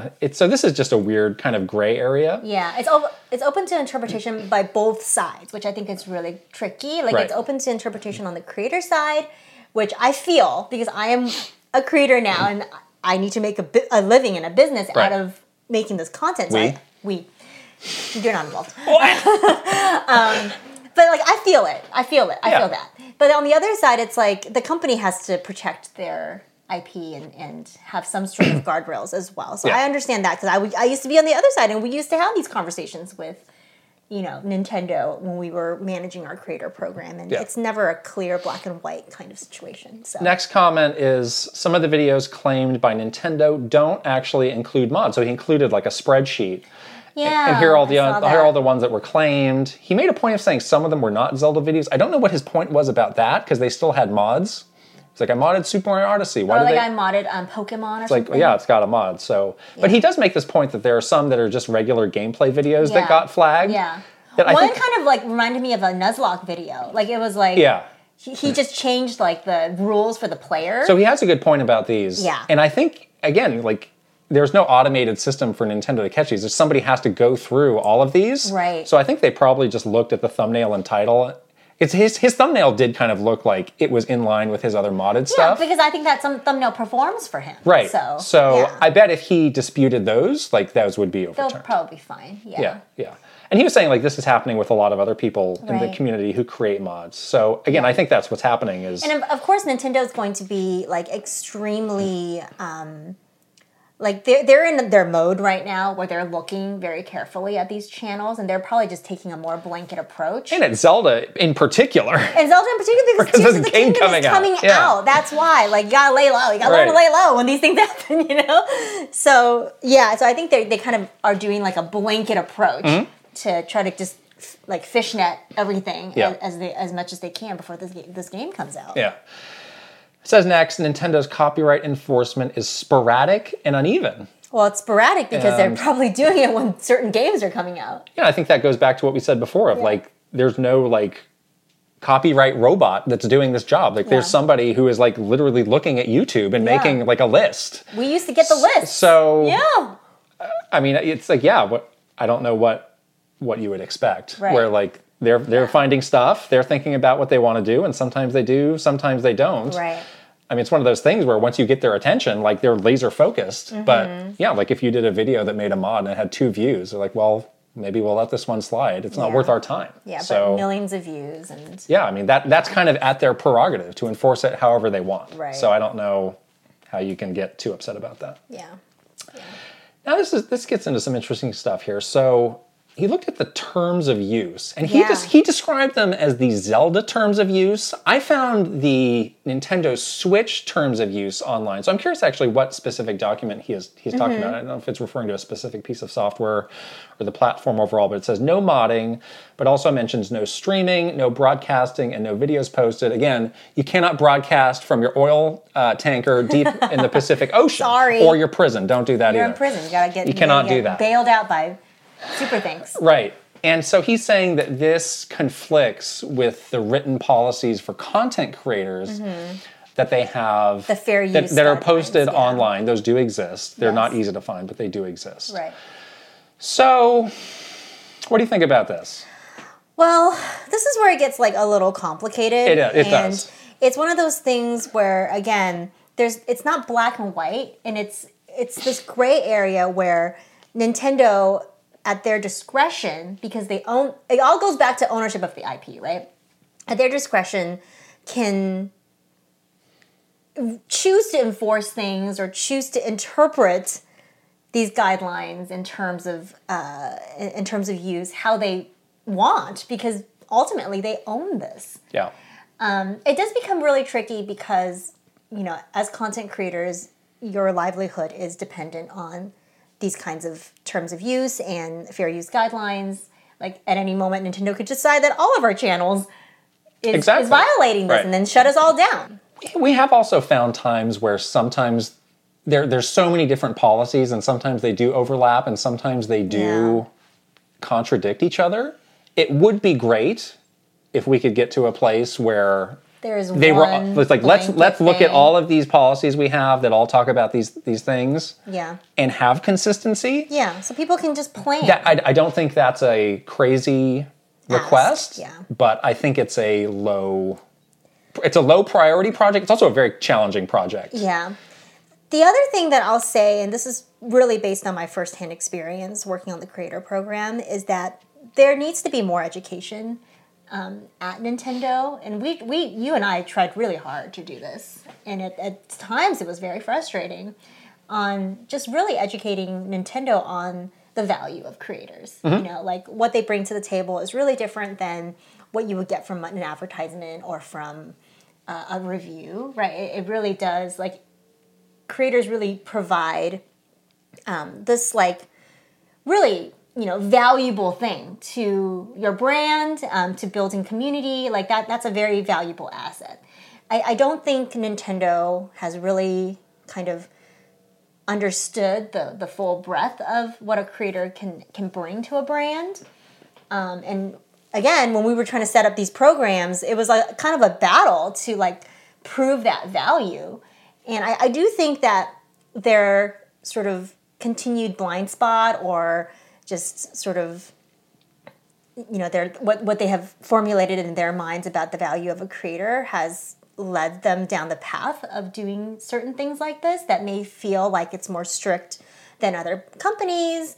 Um, so that was something that we struggled with uh, when we were setting up the creator program and when i was working on that program and trying to like just tell them like this is really important we really should do this um, and getting met with a lot of like resistance um, because the control the ip is so important it's so like it's so tightly controlled But obviously, we, Nintendo. we were not suggesting let's bring these these mod creators into, the, no into the no no no community. we were not right, we were not suggesting that at all right. um, obviously that would, there was like a hard and fast rule I think I think line. there's a, a, a line that we should note between like general creators who are doing stuff, Yeah, which, which that's- is that's what I'm which is true fair so. use, and then stuff Yeah. like this where it's like I- Yeah. like I it's like it's it's very much within Nintendo's right to do what they're doing. Yeah, I, I'm talking more definitely more about like the general creators. yeah, yeah. Um, So yeah, I, I don't know. It's just it's tough because again, like it's a really weird to be on both to have been on and to be on the other side now because like yeah, I, I certainly don't want like for general creators to have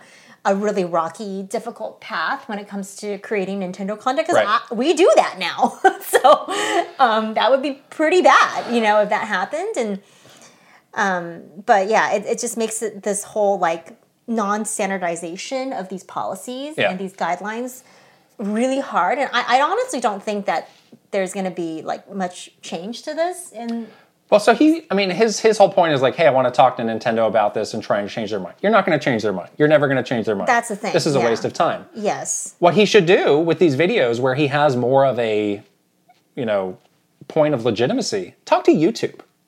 Because they're they're the service, they're the intermediary. They have Mm-hmm. to ultimately make a judgment on whether to accept what Nintendo is doing, right. or take a closer look. Yeah. And like we were saying, in, in the cases of these ones that are just straight gameplay videos, I think you can get those overturned. The other ones, I don't think so. Yeah, that's the thing. Yeah, maybe pick your battle here. Um, definitely talk to YouTube. I think they would be helpful. Um, yeah, but I, I see what he that there's there's some points that he made not on the modded stuff because I do agree with you that that is Nintendo's IP that you should not be modding.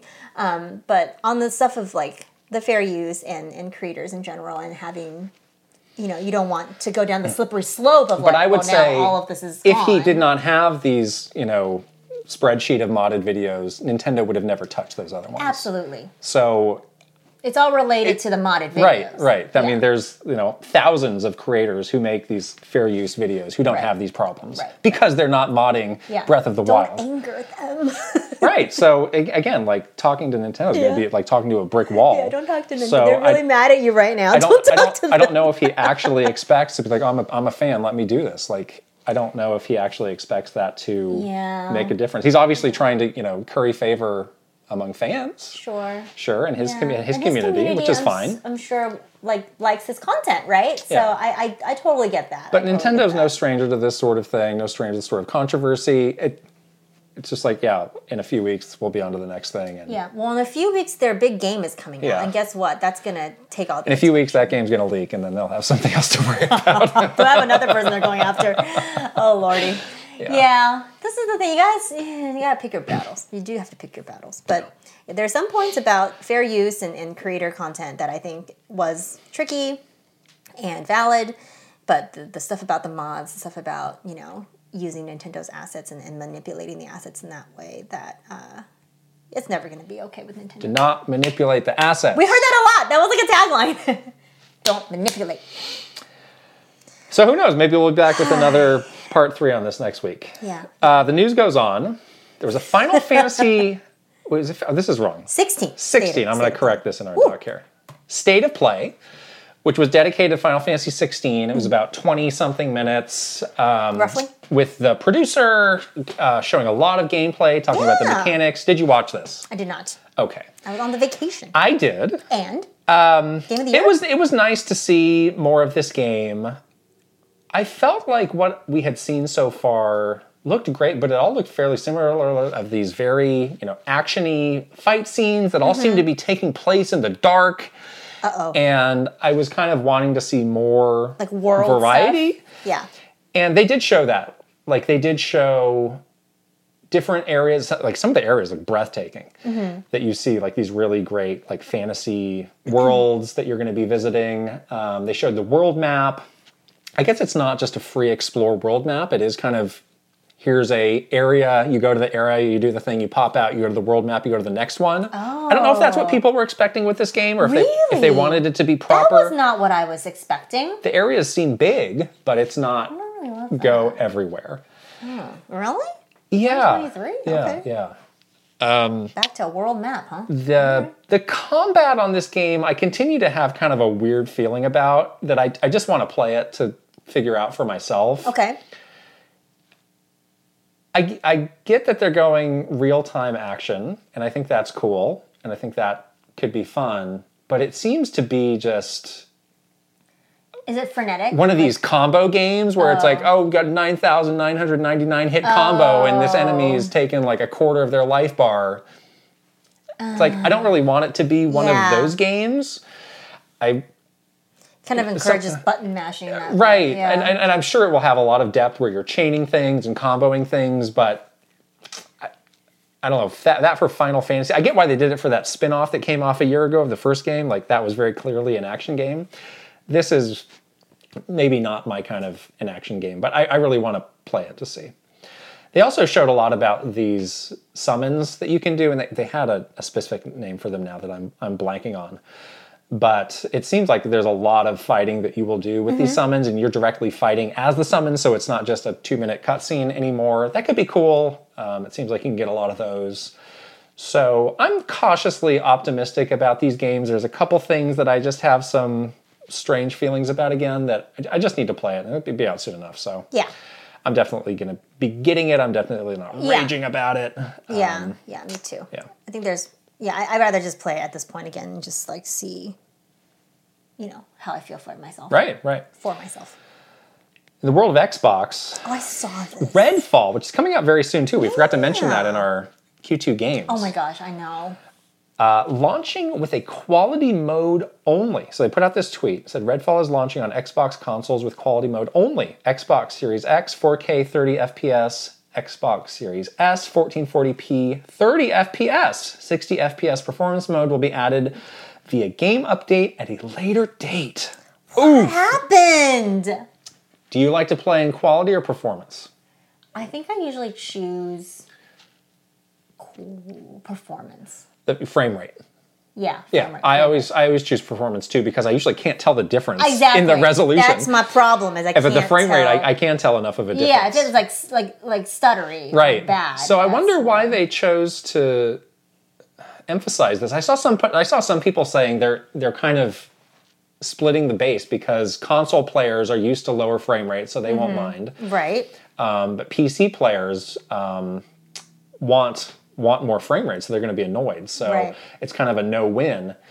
I mean, I guess they're too late to have done a, a small delay, mm-hmm. or who knows when it's coming out. They didn't put a date. Yeah. But it, again, it just seems like Xbox can't catch a break What's the deal? with these games. Like Yeah. even this is like a big game that some people are excited about. Like it's it's always got a little A little- asterisk a little on it. something that makes you like kind of pause. Yeah. I wonder when it's just a later later date. I wonder like how later, because if, if if it's not that later, people might be like, well, I'm going to be doing other stuff and I'll wait Right. to get this game when there is. Especially if it's on Game know, Pass and there's no like I'm not invested monetarily.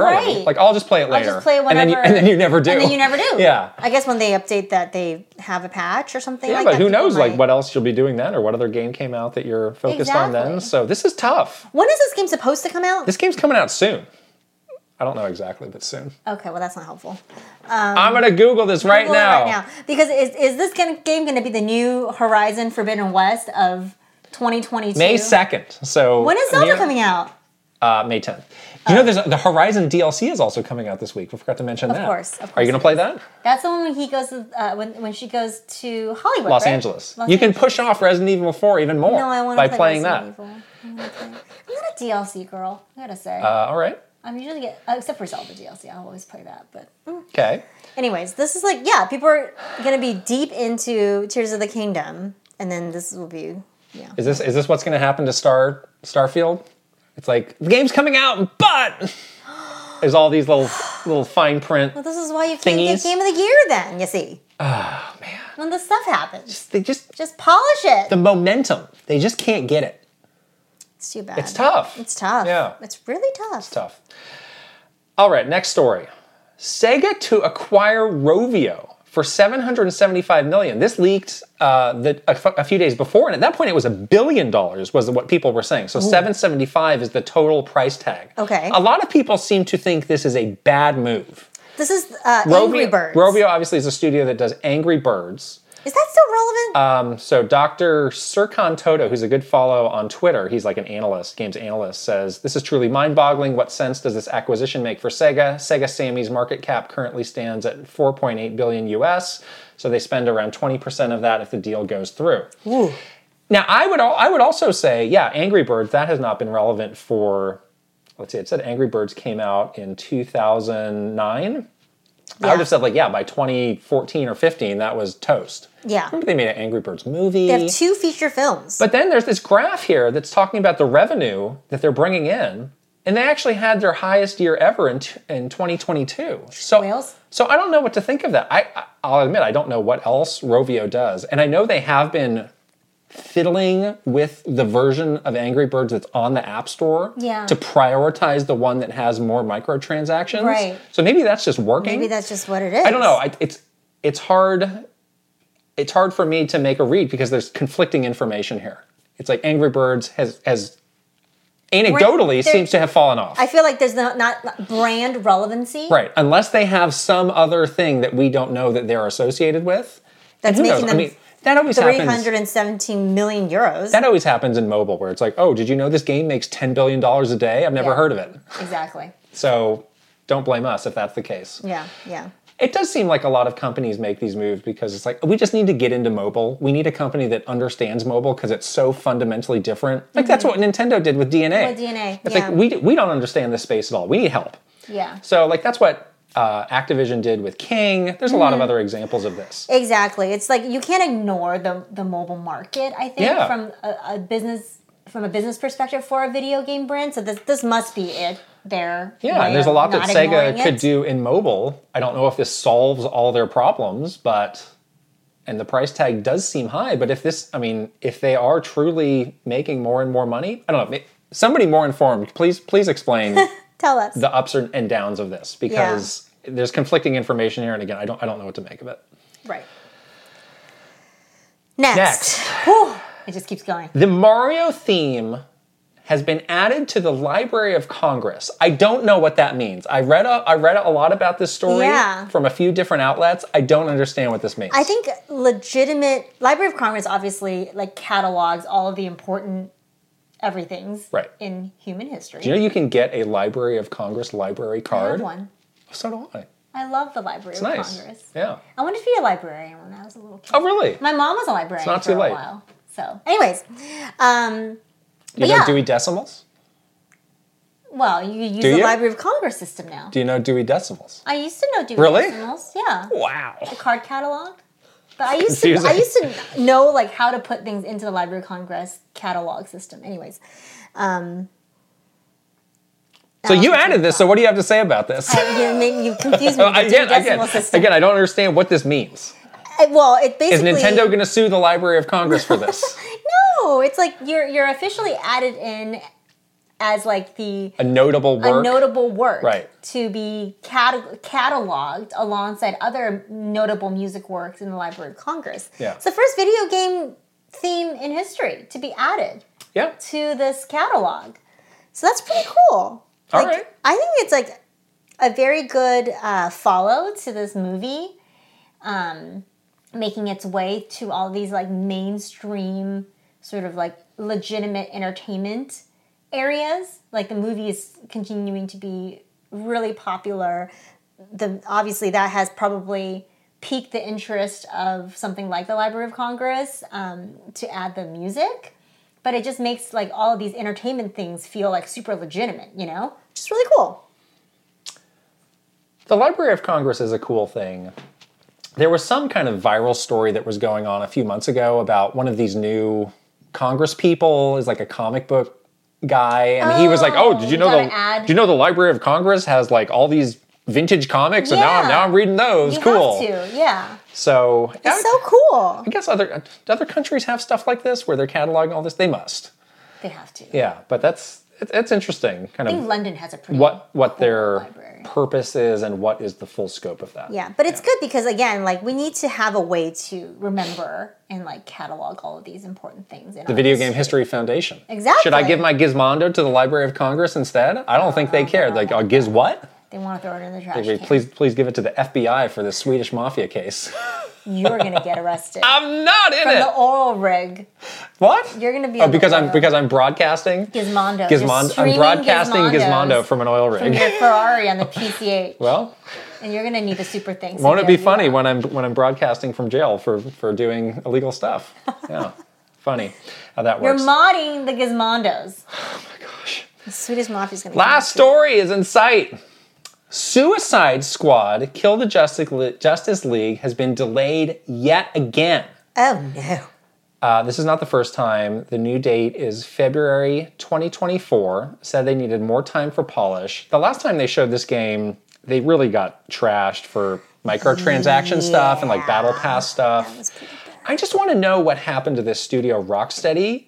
Is they were like the hottest thing going when they were making those Batman Those Arkham Batman games. Batman Arkham games were so good, like in the beginning, And they made and then the- they really fell off. And they made the last one, and they were like, "We're going to reevaluate what our next project is. It's probably Yeah. not going to be Batman." And there was like rumor that oh, they're making a, a Superman game, and then they came back with this, Mm. and it's like, how many years has it been since that last? Like, it's been a long time. yeah.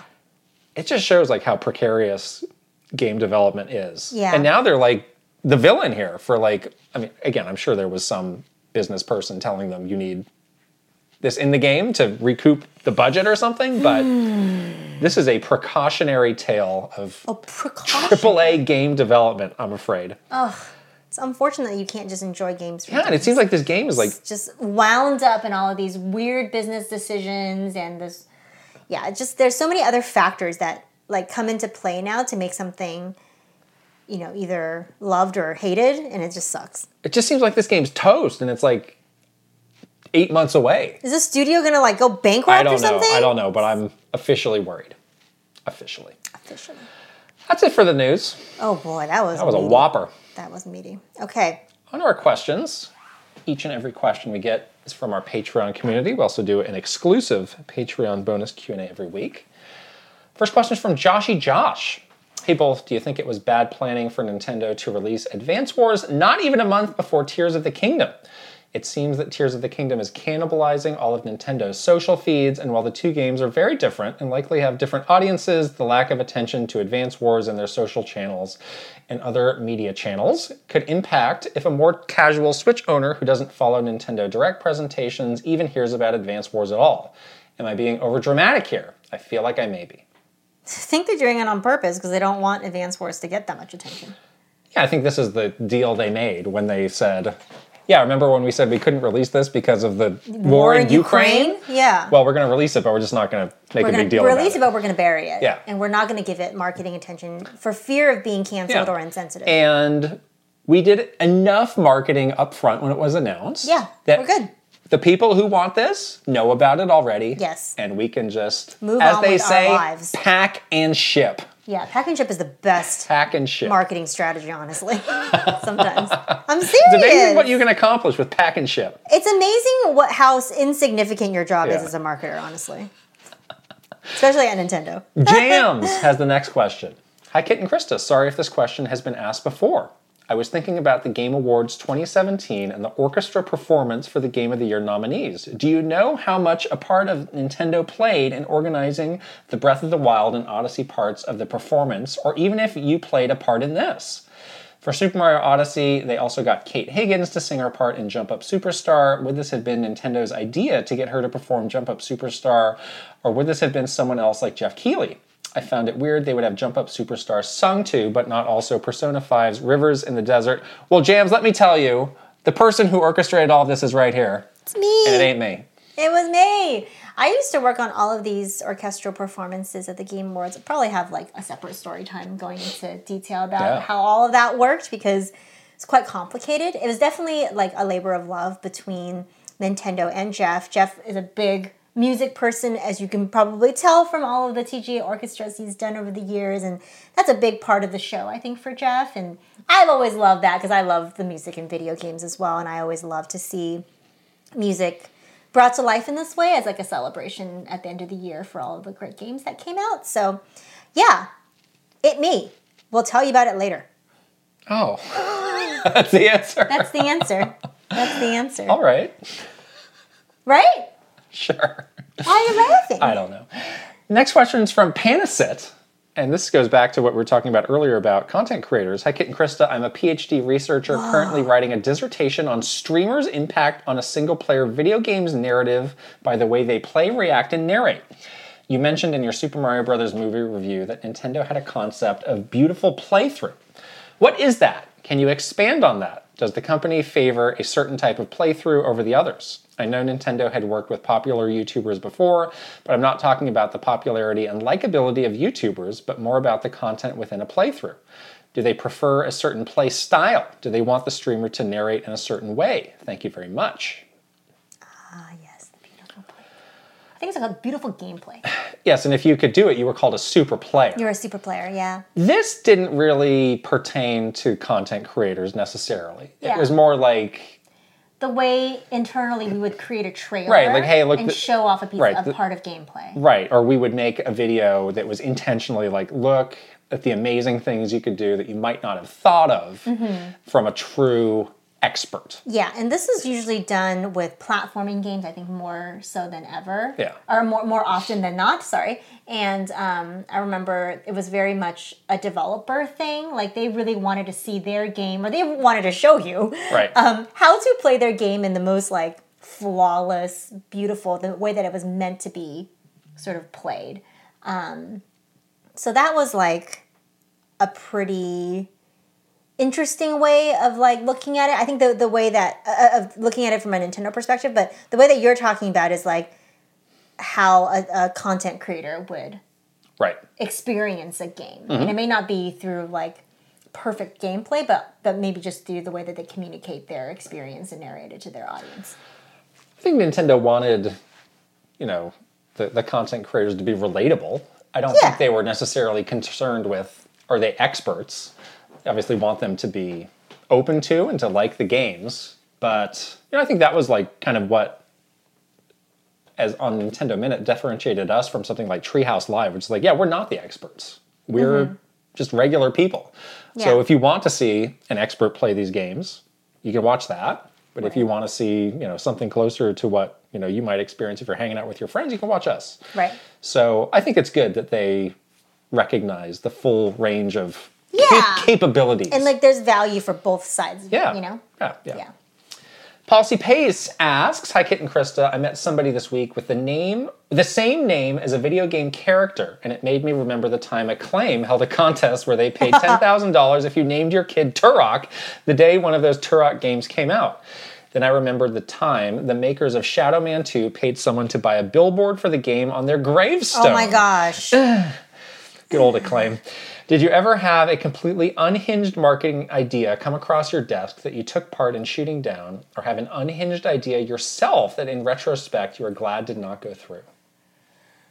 Hmm, unhinged. uh, Nintendo was so strict. Well, I think we knew better than to suggest something like that. Yeah. Tattooing Mario on your Doug Bowser's forehead or something.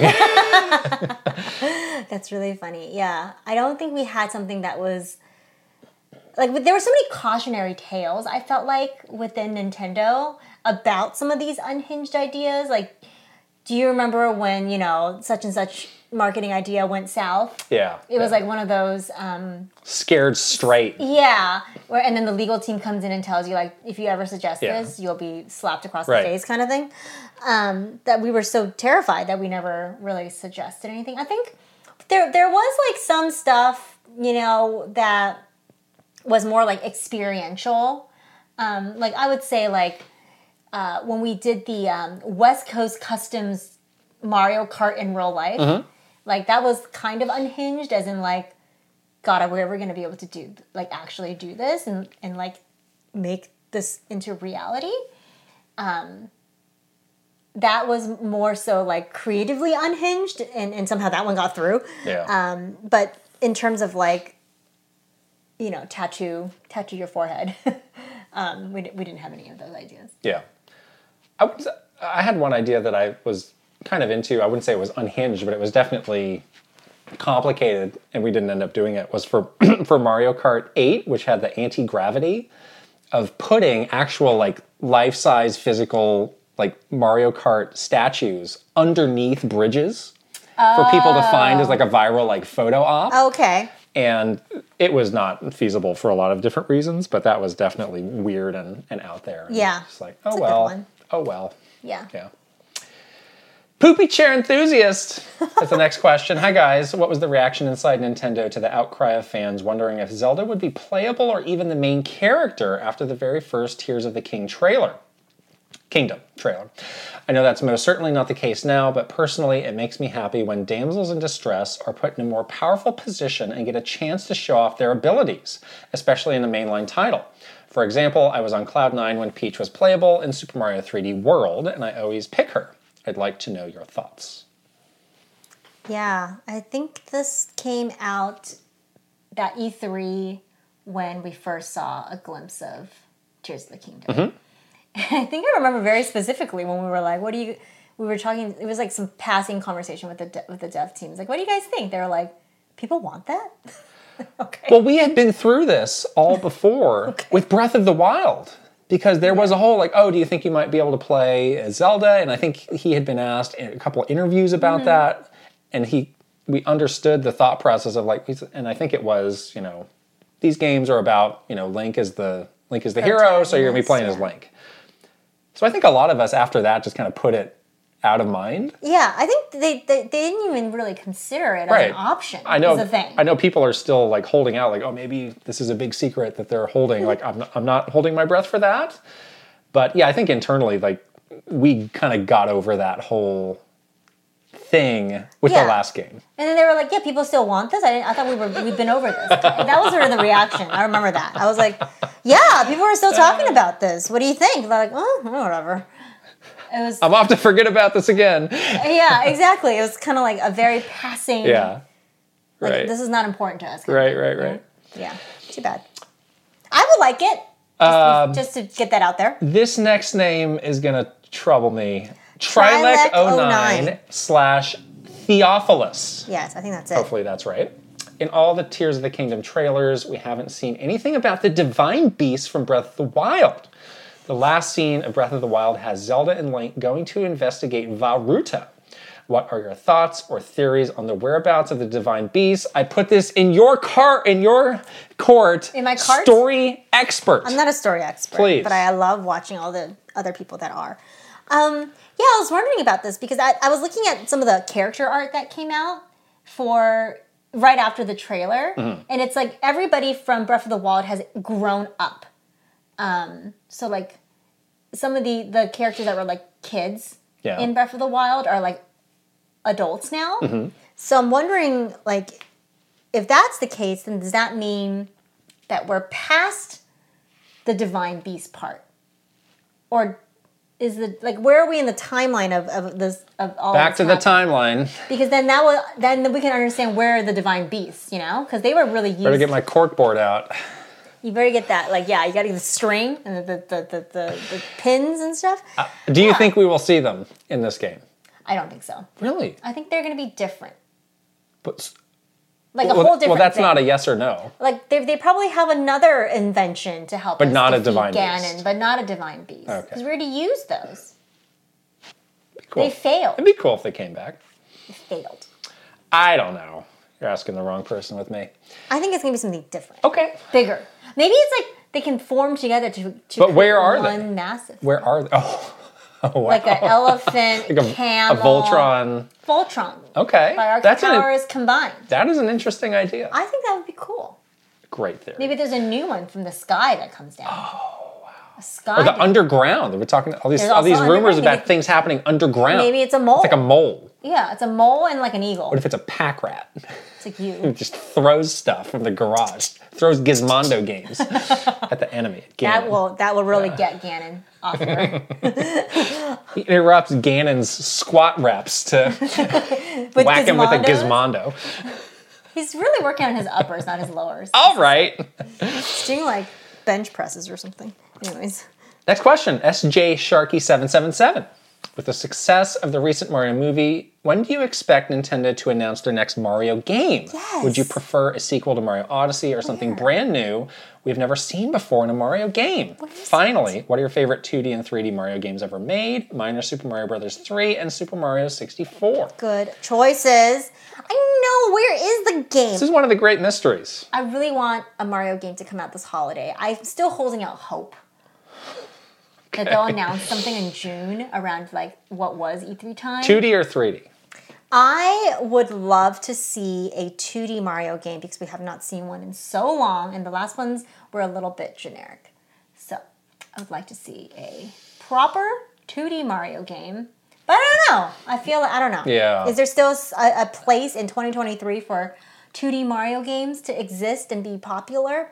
Hopefully. What? I don't know. People it's a ridiculous thing to be say. Open world and 3D and all sorts of stuff. So, my favorite um, 2D Mario game is Super Mario World, obviously. My favorite 3D Mario game is Super Mario Odyssey.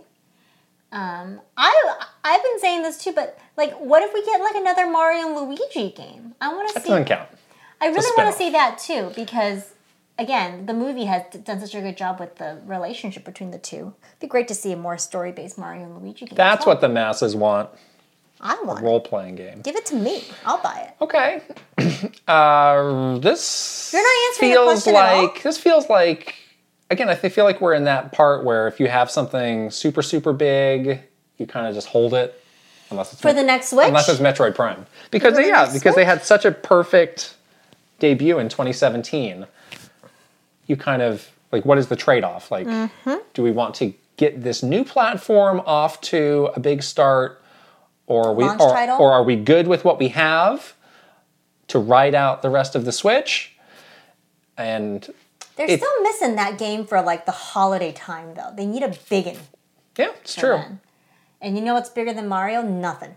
So if you want little Timmy to freak out on Christmas morning, you get him the new Mario game. Yeah. I like the same as SJ Sharkey, Mario 3, and Super Mario 64. Those are my picks. Vidge Mixer has our last question.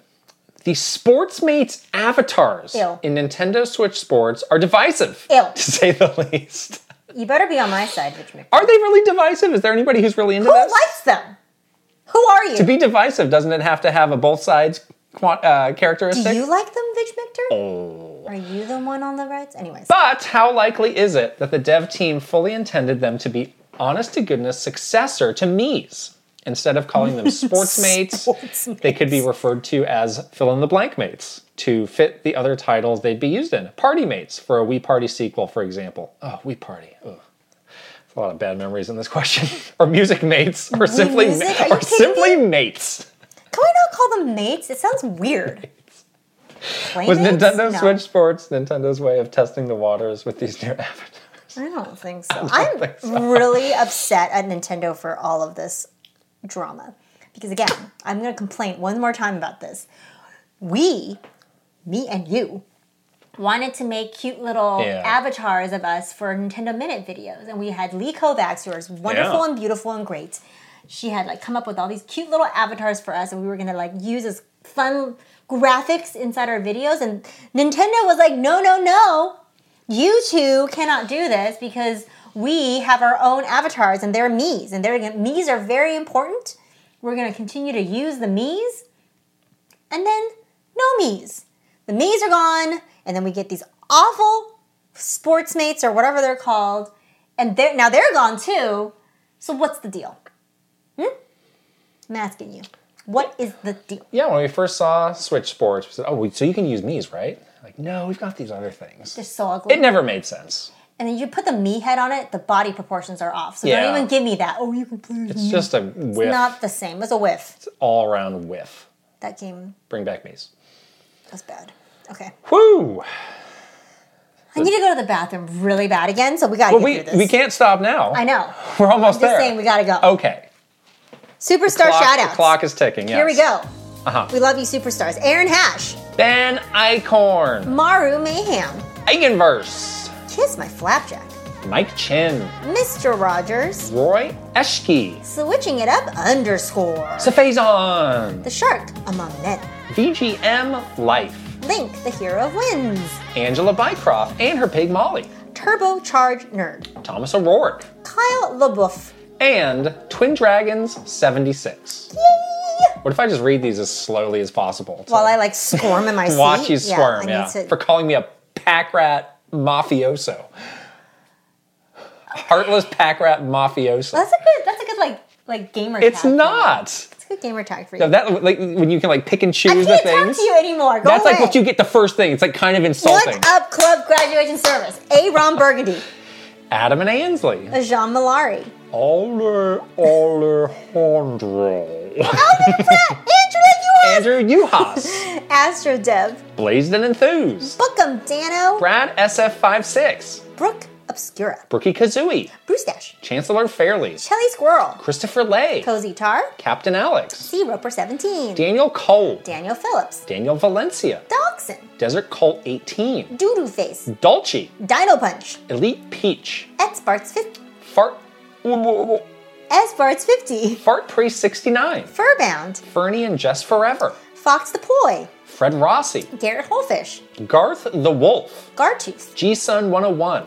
Ian Shit, Israel Izzy. Jay Rando, Jabroni Jones. JK99, JBJ. Jeff Hernandez, Jerry 92602. Jesse Hernandez, John Responte. Jonathan Rowe, Jordan Collette. Jordan Hemmerly, Joseph DeHaze. Joshua Clements, Juji Fruit. Just Camtro, Justin Leminger, Kawa2796, Kelp Shake. Kevin Delane, Krisu.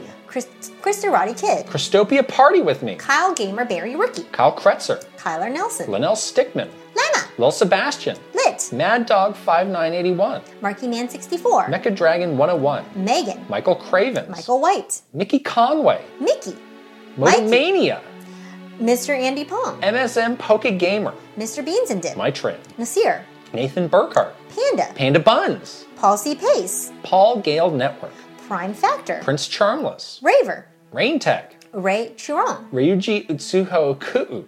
Renee Rivers, Rick Alvarado. Riot One, RJ Kern. Rob Osborne, Renana Rex. Rocks, Rianetta. Sam Yulin, Sharif Jackson. Shinryu, Slowbro. Schmills, Shrews. Silly Ferret, SJ Sharky 777. Spicy Munchkin, Steel Citrone. Tales of Link, Tefew. Terrastorm, Thomas Alvarez. Topher Schmofer, Travis Torline. Troopage, Tugs Puppy Bear. Tuscoob, Tyler Geis. Tyler and Tracy, Fesfes. Video Game Stupid, Virtual Bot. Wicked Davy, Will Ernst. Will Johnson, Zudaverve.